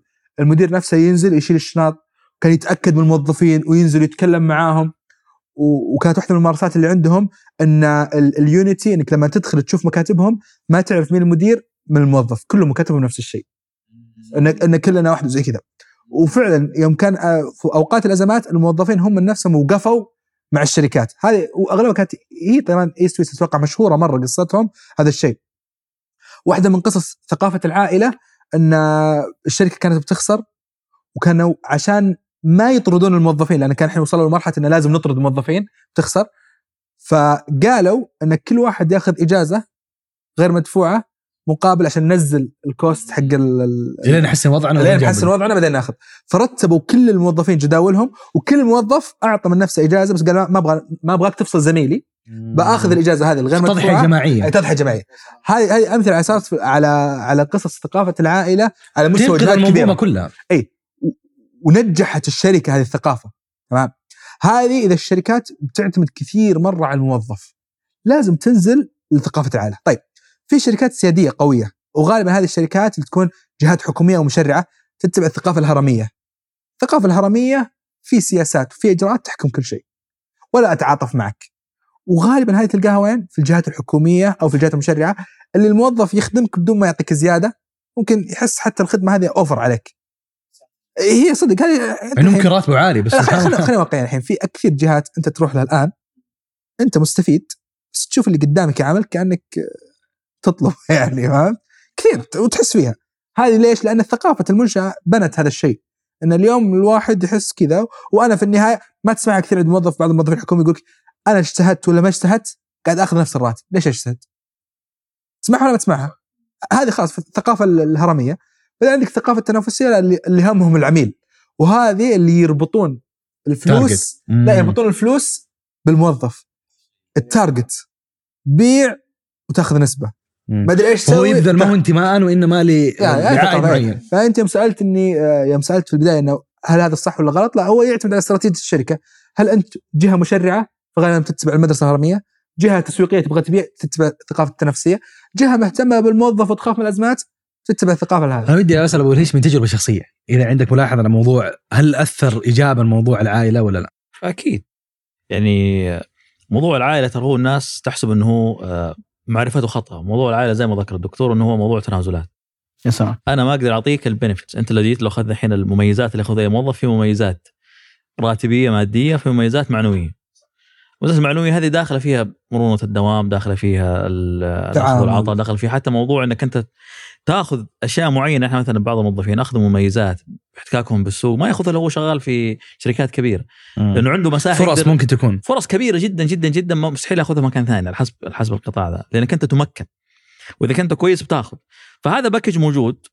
فإذا أنت يعني مناسب أنا أقدر أعطيك الشيء هذا يا موظف وأنت تبغاه تعال خذ. ميزة أنت ما شاء الله كنت في تجربة مهنيه معينة كمدير والآن أنت في تجربة برضو مختلفة فلو من التجربة الماضية حت- حتطور على الثقافة العائلية هذه. تقول والله في ممارسات ممكن أطورها وأعدلها. في تجربتك الجايه شوف الثقافة إيش ممكن تاخذ معاك وإيش ممكن تخلي؟ لازم توضح الثقافة العائلية، الثقافة العائلية لما زي ما ذكر محفوظ وذكر الدكتور إنه هي إذا كانت ضمنيا ما هي واضحة هو اللي يصير فيها الالتباس، أيوه. أنا هذا من حقي أنا هذا مو من حقي، يعني أحيانا هذا مثلا موضوع المرونة في الدوام، أنت فجأة غيرته.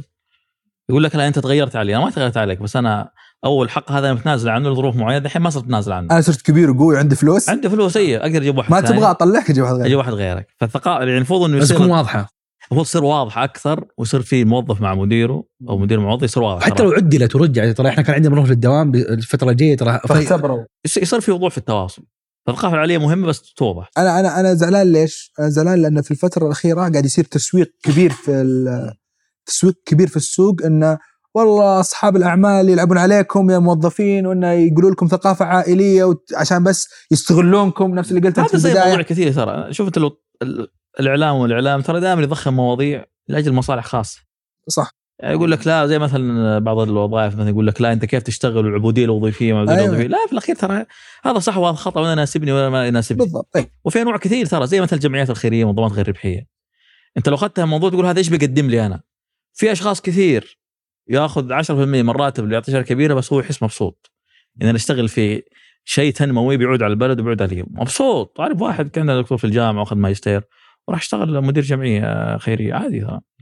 لأنه هذا هو اللي حصل شغفه موجود فيه. أنا. برجع نهايه الدوام مبسوط احس نفسي إني قدمت. وهنا تقول هذا هذا موضوع ال- الثقافة اي العائلية. إيه لأن أنا وش قاعد أشوف في السوق؟ مثلا يقول أنا سمعتهم هذه في تويتر كثير قاعدة تصير هذه لا تعطي الشركة أكثر إيه. من وقتها. لا وجه تع- المدير. اي لا تعطي لا تسوي لا تسوي يعني أنا ما ما أتفهم لو كلنا فعلا ما راح نعطي الدوام يعني ديك الأولوية وما راح نحاول إن نحارب عشان ناخذ أكبر. نخسر وظائفنا تتقفل الشركات تخسر الشركات تقعد في البيت إيش في؟ فأنا أشوف ونخسر إن هذه الثقافه اللي بترجع عيد على الموظف إيه. دحين صار العكس دحين دحين صار العكس إنه ما هي ثقافة عاليه وغصب عنك تشتغل إيه. خليها ثقافة عاليه أحسن قيمة شوية. أقل شيء نكسب شيء رضاك إي والله بعضهم يعطيك راتب ويجبرك وغصب عنك تشتغل ما هو إيه. بدون مميزات ما في. ثقافة عاليه ولا شيء لا خليها لا بعضهم يعني يعطيك يشتريك على قولتهم بفلوس يا ساتر. لا صدق لا لا والله يعطيك راتب آه، قوي جدا ويجبرك تشتغل 24 ساعة معروفة في جهات كثيرة الآن كم تبغى أعطيك تربل الراتب. بس لا تقول لي حياة. هذا جوال خاص. إيه. إيه. لا فعلا فعلا. جوال خاص ترد أي وقت ندق عليك تطلع من أهلك جالس تتغدى مع أمك في الجمعة تطلع. عشان تخلص معك. مع- هذه عبودية تشوفها. يعني أنا أنا أنت مؤمن؟ أنا بسأل. مو أنا أنت عبوديه وافقت على العقد؟ لا ما وافقت لا لما تستلم راتب مثلا 300000 200000 يقول لك اي وقت اجيبك انت وافقت إيش عبودية؟ آه، لا صح. مغفلين انت موافق تقول أنا تاخذ مو. مغفل ما ما في شيء اسمه لا، ما هو مغفل. مو, مو غفلة بيدك قاعد. تاخذ فلوس انت بعد برضه انت قاعد. تاخذ فلوس لا ترى هذه على فكرة حتى الشركات هذه اللي تداوم فيها 16 ساعة ترى في العقد ثمانية بس معروف في كل الإندستري إنه أنت تداوم بس 14 كم اعطوك ساعة راتب؟ إيه. كم دبل الراتب صح. مقارنة بأقرانك؟ صح. عشرة أقل. شيء الضعف صح. لا ضعف شوف وين؟ أنا أنا أنا دائما مفهوم العبودية هذا مفهوم ثاني دائما أنا كل كل مسخر لما خلق له. يا سلام. ربي يوم خلقنا خلق ناس مدراء ناس أصحاب شركات ناس ناس كريهة. موظفين ناس ناس كريم cute ناس حنينه cute ناس كذا. ف ما نبغى نناظر نناظر الموضوع هذا من سالفة عبودية ولا عبودية. لا يعني هو في النهاية قاعد اقدم خدمة. مقابل شيء شيء مقابل شيء فأنت قاعد تعطيني وقت وأنا طيب. قاعد أعطيك فلوس. إحنا تكلمنا عن الثقافة العائلية وأنت قلت لي مختلفة عن الميانة. الميانة فكرة إنه إحنا لما نكون في العمل كذا في كلام خارجي ممكن يكون عندنا خرجات ولقاءات برا العمل آه فيمكن هذا هذا هذا المع ضد الرابع. باي برودكت. منتج فرعي للعائلة أيوة. أيوة. الميانة منتج فرعي. يعني بس بالضبط. ف- ولازم يصير. لا بس تلقى مثلا شركات حكومية كثير تلقى في ميانة مع ال إيش قصدك؟ خلاص خلاص خمسة خرجوا. عارف الميانة. عارف المعنى صح؟ عارف المعنى، إيه، عشان لأن. الناس يفهمونها ترى كل واحد يفهمها بطريقته. ميانة هل نحضن بعض في الدوام ولا نتغدى مع بعض ولا إيش بالضبط الميانة؟ صح. ميانة إنه الكلام لأن لها level أحس. في levels متعدية كمان. أول شيء نوعية المواضيع في العمل تكون جزء منها شخصية. هذا واحد. الحاجة الثانية في لقاءات وتواصل برا العمل. منظم من العمل ولا هم شخصيا يسووه؟ على حسب. يفرق ترى. هل أنا خليهم إيه، في في أشياء منظمة. في أشياء عادي. ما- أتوقع إنه من ثقافة الشركة إنه عادي. ترى إحنا عندنا تمرين نلعب هذا. لا في شركات تقول يلا غداء الشركة. نطلع كلنا نتغدى. في شركات تقول يلا تعال عشاء الشركة. ونظمت هي الشركة نظمت لقاء غير رسمي فطور رمضان. للموظفين هل مع أو ضد ما أدري هذه إذا هي تحسن معانا حد انه مع ضد إحنا عارفين إيش. إيه. انت مشكلتك تورطنا قاعد تعطينا. انت أنت نظام اسمع هذا شيء. النظام اللي بتضارب بس. أيوه تعرف النظام اللي يبيعك طير يقول لك أنا أبيعك ريش. اي لا لا. أنت كذا قاعد تبيعنا ريش. وضح لنا إيش أنا اليوم أنا. اليوم أنا اليوم كموظف موجود آه، في فكرة الميانة. يعني هل خل المع ضد انه إنه الميانة جزء من الثقافة حق الشركة. يعني تجاوزنا اليوم موضوع الشركة المانع. ميانه يا أخي في المواضيع. أنت تدخل شركة تلقاهم جالسين مع بعض يتغدوا ويأخذوا ويعطوا ويتكلموا وواحد يحكي عن عن حياته الشخصية خلاص، واحد عشان- يتكلم. عشان أريحك. أمم. أنا بتكلم بسؤالك اللي أنت قاعد تتكلم فيه. يلا. في ميانه ال... واضح يبغى يقول كلام بس ما يبغى ما يطلع. مو. عارف كيف ما يطلع عارف يقول هذا كلام ترى كان مدير مديري هذا جدي كم. خاف يسقط على طول. هو عطار قصده إنه يصير جزء الشخصي جزء من العمل زي ما وريتنا أنت هل هل الانتماء للزملاء ولا الانتماء للشركة؟ زي ما ذكرت الدكتور معاذ في التقرير حقه فكرة إنه يضحكوا مع بعض في الدوام فكرة إنه إحنا. خارجين. لا أنا إيش اللي اقصده يعني زميلي يطلع أنا أطلع من الدوام. دقيقة أص- لا، لا، دقيقة. أقصد إحنا- فكرة إنه يضحكوا مع بعض. أنت قصدك ولد وبنت ولا ولد وولد؟ كله. بس ما ما, ما بدخل يفرق. في المنطقة هذه. يفرق-. أنا عارف يفرق. هذا لا خلينا نتخيل خاف- فكرة إنه غلق الدوام مثلا الساعة 6 نخش- خرجنا ثلاثة أربعة خمسة رحنا مؤتمر رحنا فعالية رحنا سينما مع بعض. هو ولاك أنت لل- زي ما قلت ولاك لزميلك وليس يفرق. اي يفرق. آه. طب حلو هذا توضيح لطيف. آه، الدكتور لا. عنده توضيح كويس لو لو يشرحه. شوف هاي يسمونها مفهوم أنت. الشلالية. الشلالية. آه. وهل هو صحي ولا لا؟ هي تعتمد على استراتيجية المنشأة. غالبا الاستراتيجية فرق تسد أنت ما تبغى الناس يصيرون مرة مع بعض. غالبا. ليش؟ لأن الناس إذا صاروا مندمجين مرة مع أقوى. بعض ريتويت يقاومونك وفي نفس الوقت صعبين في التغيير. وأنت غالبا تبغى تتغير كمنشأة. طبيعي ظروف الحياة. أي، ظروف الحياة وظروف الاستراتيجية طبعا في في الشركة. فالميانه قد تكون صحية وقد تكون غير صحية. الأصل؟ الأغلب؟ الأغلب إنها غير صحية.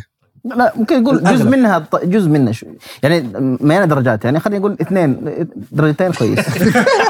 والله والله. لأنك تحتاج لا. لا لا. لا, لا لأنك تحتاج يكون في فيد ميانة. يعني حظهم في اليوم كان تحس بأريحية. أو شوف ممكن نقدر نقسمها على حسب هو قال. الأغلب الأغلب يعني كلمة الأغلب معناته إنه في جزء يعني بسيط. يضر الشركة إيه، يعني الأغلب يعني يتكلم عن إلى 75% 70% غير محببة 25% محببة ليش؟ لأن في ليفل من الميانة بيطلعك من الشغل مم. وبيبدأ يأثر على الإنتاجية وبيبدا ياثر على القرارات شيء. ياثر على أشياء حتى كثير ثقات الموظفين بالضبط. إذا واحد طلع ممكن يجر مع اثنين. سبعة. يجر مع الكل. كل. إلا ما رحم ربي. يعني اللي عنده ولاء لأنه هو ولد الشركة. خليني لأنه ولاء لزميله مو ولاء للشركه أنا اجين ترى هو يعني أنت عندك متلخبط في المفاهيم. ترى الميانة غير موضوع الشلالية. هو الشلالية قصده الشلالية أنت قصدك الشلالية ولا الميانة؟ فكرة إنه ما لا، ترى ما موضوع ظهر مختلف ما ترى. ظهر إنه إحنا أنا الميانة غير. طب يعني دقيقة كيف تجمع بين الميانة إي أنا هذا أنا. هذا اللي بوصلك إياه. الشلالية أن مجموعة أشخاص عندهم انتماء لبعض انتماء لبعض. شخصي. هذا اسمه شلالية. ممكن يكونوا من جنسية معينة ممكن أي، يكون من هذا معينة. ممكن حقون مكة لهم حق كذا كذا خمسة. لوحدهم. بجيك القصة. يجيب المعصوف بعطيك أنا قصص من الواقع طبعا. حلو. بجيب لك قصص الشلاليه هذا موضوع طيب إيش الميانة؟ بتعريف دكتور معاذ. الم... مو بتعرف أنا. الميانة. علميا تعرف آخر. إيه. تعرف عن- إيه. الميانة. الميانة يسمونها العلاقة الخارجة عن العلاقة الرسمية الزمالة يسمونها. في شيء يسمونه الزمالة. أجيب لما تطلع من إطار الزمالة هنا تصير في الميانة. والميانة لها صنف درجتين اي اي اي في ميانة آه، الزميل مع الزميل والزميلة مع الزميلة وفي ميانة الزميلة والزميل. هذا علميا. صح ولا لا؟ اي علميا اي ولا- إي معروف طبعا علميا ومنطقيا يعني أكيد. بس عشان اتاكد اي مجله لا، إيه، إيه. الرابط الوصفي. اي لأن اي لأن لما تتكلم عن ميانة الزملاء منطقية. يعني مو معقولة بنقعد نتغدى وكل واحد كذا قاعد ياكل حاله ما يتكلم مع الثاني ولا يضحك مع الثاني. صح ولا لا؟ أو كان ميانة الزميلات مع الزميلات طبيعية. إحنا كلنا قاعدين في مجتمع.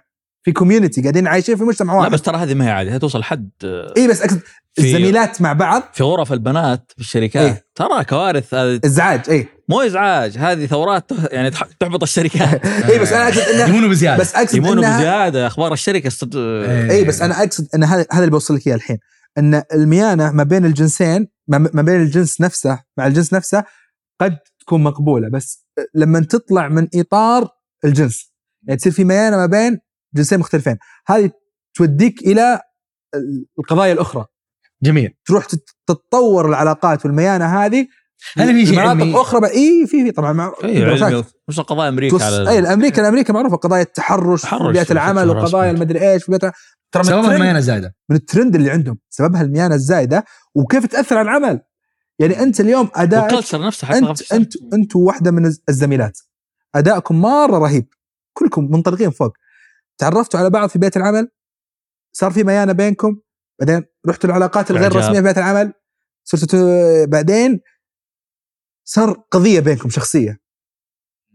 برا العمل. الحين لما نرجع للعمل كنتوا أنتم كلكم كويسين. إيش بيصير فيكم الآن؟ تحت. مم. بيأثر على العمل؟ هذا واحد. بيأثر على المحيط حقكم في العمل؟ فلان الفلاني ما كنت تعرف صراحة سوى كذا. بعدين صار بيننا كذا كذا كذا فهمت؟ بعدين ينقلب يعني ينقلب البرفورمانس بدل ما نسولف إحنا عن العمل نبدأ نسولف عن مشاكل الشخصية للأشخاص اللي في في الميانه الشخصية بين اثنين هذا هذا شيء إنه والله ولد وبنت. بس في الميانه الجماعية إنه أنا غالبا حتى بيئات العمل ألاحظ إنه مثلا ثلاثة أربعة خمسة. هم, هم الشلالية. نفس هم القسم. لا لا، الشلالية. هو- قسم. الشلالية في ثلاثة الشلالية. أولاد وفي ثلاثة بنات وبينهم ميانه معينة. طيب غير الأولاد. والبنات ولا قصدك مع بعض هم كجروب إيه. وحتى ممكن يصير في تواصل يعني ثنائي بس الميانة ترى إنه إحنا في ضمن الإطار ال- الثلاثي ضمن. الخماسي. لا مو ضمن العمل إنه إحنا كشلة مع بعض إيه. هذا شيء الشيء الثاني إحنا سوينا حلقة مع الأستاذ ناصر الجماعه إيه. آه وكان يتكلم على فكرة الانفصالية إنه في ناس عندها. قدرة على الانفصال إحنا اليوم أصحاب ترى في ناس بعض الأحيان يكونوا أصحاب بس هم مدراء يعني أنت مديري وفي نفس الوقت آه صاحبي أو بعض الأحيان قريبي أو بعضهم يكونوا متزوجين وموجودين في العمل طب هم already عند الاحتكاك الشخصي أنت سويت طلع طلع ترى هو شخصي. هو قالها. عنده سمعت الحلقة سمعت عنده إيه. احتكاك بس هنا هنا القدرة على الانفصالية إنه ما في مشكلة عندنا آه، روابط أخرى برا مكان العمل بس عندنا ثقافة إنه إحنا منفصلين حتى برا أتوقع عندهم الثقافة هذه إحنا بعدها لو طلعنا سوينا وات بس كم تصير مشاكل ذي 99% لا لا لا. لا يعني أنا- إحنا شو اسمه هارفرد أشخاص مختلفين. مدري شو اسمه هذا الممثل نحن. في ال- ال- ال- هذا اللي يسوي سبيتش الأسمر كذا ويتكلم عن بيت العمل آه. كيفن أتوقع ما كيفن اسمه يمكن لا هو كذا مرة قال قال في مقطع كذا مشهور آه. له لا شاب. ستيف هارفي. ستيف هارفي ستيف هارفي لا وتكلم عن موضوع الصداقات سمعت تتذكر إيه إيه. موضوع. الصداقات طيب. الميانه هي الصداقات. خلينا واقعيين لا لا لا أنا أشوف صراحة. بين الجنسين المفروض ما يكون في أصلا ميانة طيب هي الصداقات قاعدين نقول يعني في يعني عادي يصير في صداقات. صداقات وما يصير الشلالية؟ ميانة ممكن ترى هي شوف زي المجموعة يعني زي إيش؟ قاعدة ال- القاعدة الشرعية إنه الخلوة. دام إذا إذا اثنين اخ- اختلوا ولد وبنت فتصير مشا- مشاكل لكن لما إيه لكن, إيه لكن لما لا. بحث الموضوع يصير. ترى زي زي فكره بحث الموضوع يصير. لا دقيقة زي فكرة اليوم المياه المياه أشياء. زي فكرة أشياء غريبة. دقيقة أنا أقول لك أنا أقول لك. زي فكرة المياه المجتمعية. ترى من جد ترى أنت ممكن فريق عنده ميانه مع بعض لكن لكن بنت وولد مع لحالهم لا. طبعا هذا الكلام؟ اللي قلنا في البداية أن الميانة الآن ما بين الجنسين أتوقع أن كلنا ما نختلف أنها ما هي صحية يس 100% صح؟ نجي الآن على موضوع الشلاليه اللي هي الميانة ما بين ال- الفئة نفسها والجنس نفسه وفئه مجموعة. نفسها جروبات. آه، في مقياس كنا نقيس فيه الشلاليه كنا نسأل هل تقديرك الأعلى يكون لزميلك لمديرك لمنشأتك يسمونه الدايلما وش معنى الدايلما السؤال اللي يورطك لأن كل الإجابات صح وكل الإجابات حساسة ولا فيها غلط فأنت لو سألتك هذا السؤال وش بتقول ولكن مين أكثر؟ أو المدير. التقدير أكثر المدير. المدير. أنت بالنسبة لك؟ الجهة. المنشأة. ولاي؟ إيه. لا،. تقديرك الأعلى بشكل عام تعطيه لو واحد يختار؟ تقديرك الأعلى بتعطيه مين؟ بتعطيه مديرك ولا لا، زميلك ولا المدير منشاتك؟ المدير بعطيه المدير. تعطيه مديرك. طيب ممتاز. إحنا سوينا دراسة هنا على على شركة في السعودية وصار أعلى نسبة كذا يطلع هو طبعا ثلاث مؤشرات للمدير للموظف للمنشأة. طلع عندهم أعلى شيء لمين؟ المدير. أنا ما أعرفهم ولا يعني ما ما قد شفتهم إلا بس من هذا المؤشر. جلست معاهم قلت أتوقع بقول لكم كذا شيء وأتوقع إنه هو الشيء اللي قاعد يصير عندكم. قال يلا قول. قلت المشكلة عندكم اليوم ما هي في في الولاء حق الموظف ولا تقدير الموظف. المشكلة عندكم في التوظيف. إيش دخل التوظيف؟ قلت أنا أعتقد إن آلية التوظيف عندكم كانت خاطئة. إن المدير هو اللي كان يوظف فريقه. قام يضحك حق التوظيف. قال لي والله صادق أول ما بدينا شركة كبيرة طبعا بس هو كانت بادية. أول ما بدينا خلينا كل مدير هو يجيب فريقه. قال لي وهذا وهذا الشيء طبعا أثر على الشلالية عندهم. س- يعني ق- قاعد يضحك يقول كأنك كنت معانا.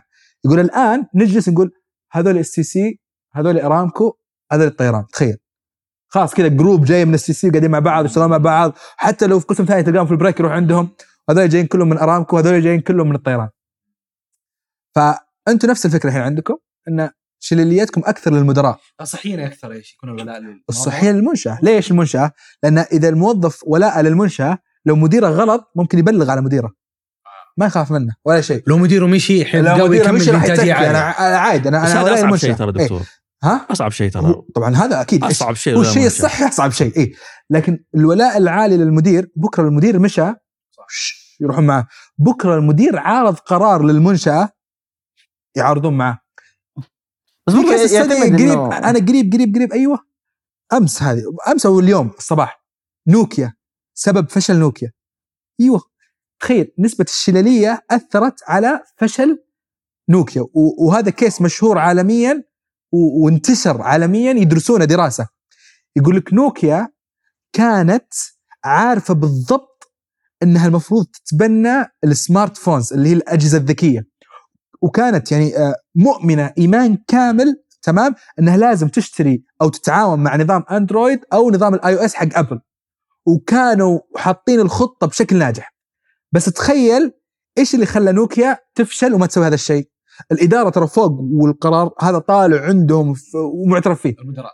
المدراء والموظفين اللي تحت. كان عندهم نظام نفس iOS ونفس دائما نظام التغيير إدارة التغيير خاص اي شيء خاص بنوكيا. واشتغلوا عليه لمدة سنوات. فكان الموظفين اللي تحت المدراء يقولون لا لا ما نبغى نستعجل نشتري أو نتبع آه، نظام iOS أو اندرويد نبغى عند ما أدري شو اسمه النظام بس نبغى نتبع النظام الخاص بنوكيا. وحاولوا يعرقلون يأخرون يأخرون يأخرون لما نوكيا دف دحضر طلعت من السوق. تخيل. يعني ثقافة الشركة كانت أحد أسباب أو يعني الولاء تخيل أو أشخاص وليس للشركة كان أحد سب- أسباب. فشل نوكيا. إيه. فالآن لو نوكيا الحين كان ولائها أكثر للمنشأة أول ما الإدارة والمنشأة top management قالوا لا smart phone كل الناس smart phone. interesting يلا نروح أندرويد نروح أندرويد. بس لأن في مدراء لهم أثر قوي جدا على الموظفين عادي. فهنا أكبر هذه من التحديات الكبيرة إن ترى عادي ترى أنت لا تحسب انك أنت كمنشأة قوي. ولا تتوقع أنت كإدارة تنفيذية إنك قوي. ترى بعضهم يقول أنا مدير تنفيذي وعندي سلطة ولا مجلس الإدارة عندي سلطة أغير الآن كل شيء. ترى أنت تغير ينزل القرار تحت يتفرجون عليك ويضحكون. ما ولا تقدر. حتى وانت قوي وعندك كل السلطة وقانونيا انت أقوى واحد في الشركة تنظيميا انت أقوى واحد في الشركة بس أتحداك تغير. كل اللي تحت هذولي يسوون لك حركات كذا من تحت ما تشوفها أنت. وتصير تصير حتى تبي نسمع كلامك؟ عادي نسمع كلامك. يلا نزل قرار ما تسوي شيء. انت تشوفها مثلا إحنا بنحتك مع عملائنا كثير في القطاع الحكومي وحتى الخاص. ال CEO عارف الصح وعارف الخطأ. بس يجيب شركة خارجية تسوي له نفس الدراسة اللي يبغاها عشان يقول للناس ترى إكس ولا واي ولا زد قالوا إنه هذا الطريق. عشان هم يروحوه. لأن عارف ما راح الطريق يتاثر عنه هو. أنا عارف إنه ما حيسمع منه بس. لأنه وراهم ما هو لل للإدارة للشركة نفسها. عشان كذا الحكمة إنه الثقافة تأكل ال- يقول culture eats strategy for the breakfast. أنا دائما أقولها. الثقافة تأكل استراتيجيه على الفطور. وأنا دائما اقولها للجهات لو جبت أقوى شركة استراتيجيه في العالم وحطيت أحسن استراتيجيه في العالم مستحيل تنجح إذا الناس هذول والثقافة حقتهم ما توائمت مع هذه الاستراتيجيه لأن اللعبة ترى تحت مين فوق. أسهل شيء إنك تدفع فلوس وتجيب أقوى شركة استشارية. وتحط استراتيجية. أسهل شيء. أنا جبت شركة استراتيجية دفعت لهم فلوس حطوا لي استراتيجية. تعال طبقها. عشان كذا تلاحظ مثلا توجه. كثير. مثلا أنا مدير شركة. أحيانا أسوي شركة موازية للشركه الأصلية أوظف فيها ناس جدد أسهل لي وأرخص لي وأفضل آه، لي تبني من أغير الناس اللي موجودين عندي إيه صح. فعلا اجلس احارب 200 موظف 300 موظف أغيرهم. تبني من الصفر. ابدا من الصفر وأجيب الحبايب الجدد. وأجيب ناس. مرتبين صح في البداية. خلاص. عظيم والله نقاش لطيف. آه، يعني تكلمنا عن الميانة وتكلمنا عن الشليلية وتكلمنا على الثقافة وإدارة التغيير. يعني نرجع شوية كذا للمواضيع الأكاديمية الدراسية. فإحنا كذا غلقنا أربعة مع وضد وما قصر يعني لخصنا الموضوع كذا بطريقة يعني ضبطوني في السؤال والإجابة. فلطيف. أنا برجع للموضوع للدراسة شوية. مع وضد إنه الشخص ياخذ البكالوريوس برا. يعني هنا منتشر إنه الماجستير الواحد ياخذ ماجستير إم بي اي في جامعة خارجية؟ بس مع وضد إنه البكالوريوس يكون في جامعة خارجية برا السعودية. مين آه، يعطينا. محفوظ عندك شيء تعليق؟ إذا والله عندك رفاهية إنك تطلع مثلا ما أنت ملتزم مثلا مع أهلك. عندك رفاهية وعندك أيوة. قدرات بس هل أفضل إنه أنت تبدأ تتغرب من عمر 18 سنة؟ ما هو شوف آه، آه، يعني ما في شيء صح ينطبق على الكل. كل شخص عنده حالة خاصة. أنت شخصيا خليني أجيك سؤال بحكم إنه يعني آه، آه، لو أنا لو توفرت لي إن أطلع بروح أطلع برا على طول. لأنه يعني كتجربة لي أنا كشخص أنا مؤمن إنه أروح أشوف بيئة مختلفة تماما ثقافة مختلفة تماما ال- يعني كون أنا حجرب أشياء جديدة يعني شوف كلنا متفقين أيوة. كلنا متفقين إنه التجربه الخارجيه يعني نفس السؤال الأول لا كلهم متفقين نفس. انك تاخذ سنتين إنه تطلع برا في. مكان ثاني في تجارب حلوة بس هل إنه يكون هو البكالوريوس ولا الماجستير؟ لأنه أنت اليوم في ناس كثير راح أخذ البكالوريوس برا خمس سنوات بعدين أخذ الماجستير سنتين بعدين أخذ الدكتوراه أربع سنوات بعدين حب المكان جلس عشر سنوات برا لما رجع تخيل واحد اليوم آه. كان برا السعودية مثلا 2013 واحد في الرياض خلينا صح. نقول ورجع الآن 2023 فأنا أتوقع يمكن وجهة نظري البسيطة إنه تجربة البعثة حلوة بس ما تكون في البكالوريوس تكون في الماجستير أنت مع ولا ضد؟ أنا ضد إنه يكون البكالوريوس لا آه، استثناء إذا أنت من عائلة مرموقة وال connected متصلة بالمجتمع ما. فهمت أنت مع ولا ضد؟ مع إذا كنت أنت ready أنت أو عائلتك متصلين بالسوق بشكل قوي يعني لو رجعت تشبك بسرعة مع ما وظيفتك. جاهزة اي كيف؟ وظيفتك جاهزة. وظيفتك أو العلاقات اللي تجيب لك وظيفة جاهزة. ترجع تجلس daddy بابا يجيب لك يجلسك في مجلس يقول لك ولدي تخرج ما شاء الله من هارفرد كلهم يرسلوا له ال CV offer ات على طول. offer ات إيه. هذا الحل إذا أنت تبغى تطلع برا في البكالوريوس إنه يكون عندك backup ظهر. إذا أنت منتف زينا إذا كان تذكر في نقاشنا بودكاست بترولي إذا أنت حتى من السعوديه ودارس في الشرقية تخصصات إدارية marketing و business وأنت ما انت في الرياض تفقد. تفقد فرص وظيفيه كثير. هذا وأنت في نفس البلد بس في مدينتين مختلفة. صحيح. ونفس الشيء العكس لو واحد مهندس دارس في الرياض مو دارس في الشرقية بيخسر فرص وظيفيه كثير انه اغلب الفرص وظيفيه نفس الشيء مثلا بعض المدن في أمريكا مهتمة بال art وال music. إذا درست music في تخصص في مدينة ثانية مو المدينة هذه ممكن تقل فرصك. في حسب المدينة خلينا نقول مدينة. وحسب التخصص. السؤال- التخصص. لأن- ترى- يعني له أكثر من زاوية. مم. في كلمة أنت قلتها مرة حلوة إن أصلا الجامعة نفسها تخلق لك connection كثير أنا أعرفهم برا يقول لك إن كل اللي يطلعون من MIT مثلا يتوظفون في التقنية بجامعات بشركات مرموقة. لأن الجامعة نفسها حطت لك هناك المسار فكأنها ضبطتك في مكان معين. فأتفهم إنك لما تدرس برا مستحيل الجامعة دي تضبطك بأشياء هنا في السعودية. ممكن تضبطك برا بوظائف حلوة بس هنا في السعودية ما راح تضبطك. بس أتكلم على جودة التعليم وسمعة التعليم. يعني أنا لو لو بقول إني بدرس بكالوريوس برا لو حصلت لي فرصة في أفضل عشر جامعات في العالم بقول برا. يعني لو بتقول لي والله معليش بكالوريوس في هارفرد أنا برجع خريج هارفرد. أتشرط لما أرجع حتى لو ما عندي connection بس أقل من العشر أقل من أفضل عشر جامعات عالميا بقول لا أدرس في السعودية. اسمح لي أسأل أبو الهيش سؤال. إيه. لو أنت درست في البترول لو لو كان عندك فرصة تدرس في هارفارد تسويق ولا في البترول تسويق؟ بترول أكيد ما يبغى. والله؟ أيوه. هارفارد أو أفضل جامعة أفضل كلية تسويق في العالم. ما أدري موجودة شوف في. تخصصات. ممكن طب قانون. بس تخصصات زي التسويق والتخصصات الثانية لا أنت كل ما كنت قريب من السوق كل. لأنه لو بدرس في هارفرد ثقافه السعودية. مو ثقافة. 90% من المعارف ما هي مطبقة. الأدوات اللي استعملوها هنا آه، ادوات مختلفة آه، تماما. صح.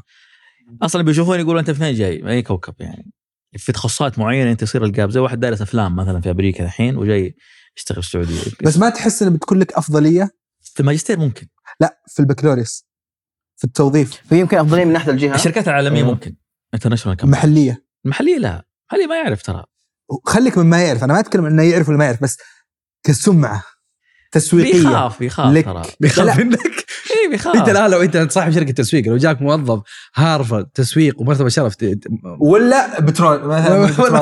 باخذ الملك سعود والإمام. لا بترول ولا هارفرد أوه. انت لا تشوف من زاوية إنه قريب لا هذا ولا يعني. هذا جاك من إيه. السوق. مم. لا هذا ولا هذا. لو أنا ريسيل كسمعه لك عند عملائك. معلش لو جلسنا أنت الحين شركة تسويق. حلو؟ وداخل على رحنا العميل اجتماع رحنا اجتماع مع عميل. مرة مهم. وعميل ما نقول ما نبغى نقول إنه شركة عالمية لا نبغى نقول إنه وزارة شركة محلية. وأنت في الاجتماع جيت تتعرف على الموظفين اللي عندك قلت والله عندي موظف خريج هارفرد تسويق وعندي موظف خريج ما نبغى ما نبغى لا ما نبغى اسم جهة عشان صح. ما حد يحس ان نقلل من الجهات المحلية بالعكس إحنا ندعم الجهات المحلية ونفتخر فيها. بس قلت إن عندي خريج هارفرد وعندي خريج جامعة آه، غير هارفرد مثلا سعودية أو محلية. تتوقع اللي بيخليك قدام عميلك واو. بغض النظر إنه يمكن يمكن اللي من الجامعة محليه ترى حريقة وأفضل منه باليوم مرة والرجال حلو. مبدع وح... و... ومرة brief بس كبرستيج وكبيع مين اللي بيبيع لك أكثر؟ كلهم زي بعض لأنهم كلهم juniors junior طالع من هارفرد ولا junior طالع من جامعة كلهم ثانية؟ juniors والله يعني بس هو مثلا يقصد أسماء الجامعات ما تبيع عند العملاء ولا لا؟ ما ما تبيع. تبيع في أنت position اليوم بعت باسم ال- الجامعة لما رحت في مستوى معين تبيع في. مستوى معين تبيع في مستوى معين بس أنا لو مثلا كمثلا كشركة هذا كله هذا خر كلهم خريجين جدد يعني. إيه بس معلش جانب خريج لا لا لا هو اللي. ماشي كلهم خريجين جدد بس أنا أعرف أن اللي خريج من هارفرد كان عنده قدرات وجدارات أهلته إنه يروح بعد خمس سنوات. هو صار ممكن ممكن بعد خمس سنوات لما يصير عنده experience كذا لا في أول سنة. أنا أتكلم اسم الجامعة يأثر في انت هذا أنت السؤال. فكر ك- ما ما ك- كعميل ما إيه، كعميل أنا يهمني إيش سوى الشخص هذا اللي أنا حت حتفاوض جامعه معه؟ تخصص. إيه. marketing communication إيه. تخصص ثاني مثلا قانون أنت متخرج مثلا من ممكن تفرق حتى لو fresh بس أنا ك marketing communication تسويق وتواصل خريج جديد ما يفرق هم كلهم زي بعض إي يعني محفوظ أنت الآن عندك ما خيار يدري- تقدر- بس هو اللي يفرق هو. ك... ك... كموظف يعني اللي يفرق إيش قد قد إيش مر بتجربه قد إيش إيش سوى يعني إيش. الإنجازات اللي سواها هي اللي هي إحنا لو افترضنا معايا. زيها بس أما اسم الجامعة خلينا. واقعيين يعني اسم الجامعة صح يفرق بس إنه أنت لو جبت لي موظف مثلا متخرج من هارفرد بس ما ما سوى شيء. وموظف ثاني لا والله عنده انجازات كبيرة. أنا كعميل والله أنا أقدر هي طريقة التسويق نفسه. أنا كمدير مثلا أقول والله هذا الشخص ترى سوى حقق target سوى already عارف أنت إيش تبغى بالضبط وقد حقق الأشياء اللي أنت تبغاها. غير عن موضوع الخبرة. لا إحنا نتكلم خلينا نتكلم في الوضع المتساوي. هو هو أفضل. تك أفضل. بس هل هو ميزة تنافسية؟ لا. أكيد لو أقول واحد خريج بترول وخريج آه، آه، هارفرد أكيد هارفرد أفضل. بس ممكن هو خريج بترول اللي بيقيم ف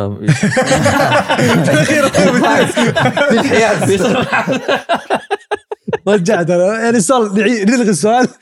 لا يعني أنا من وجهة نظري أكون أتفق مع السؤال إذا في أفضل عشر جامعات في العالم. okay ممكن صح اذا إذا ما إذا ما راح أروح أفضل عشر جامعات لا أدرس هنا. بس لأنه. المحفوظ بداية السؤال قال لا أنا أروح مباشرة. بس لو عندك خيارين محفوظ. يعني تسويق في هنا في جامعة في الرياض وانت من اول يوم محتك وموظف في احد الشركات في ايجنسي مرموق السعودية وانت أربع خمس سنوات محتكيت واشتغلت على مشاريع نزلت في اليوم الوطني وشاركت في المؤتمرات وكيت وكيت صار لك اسمك في السوق كذا فهذه تجربة ألف في جامعة موجودة وبنيت لك career تمام؟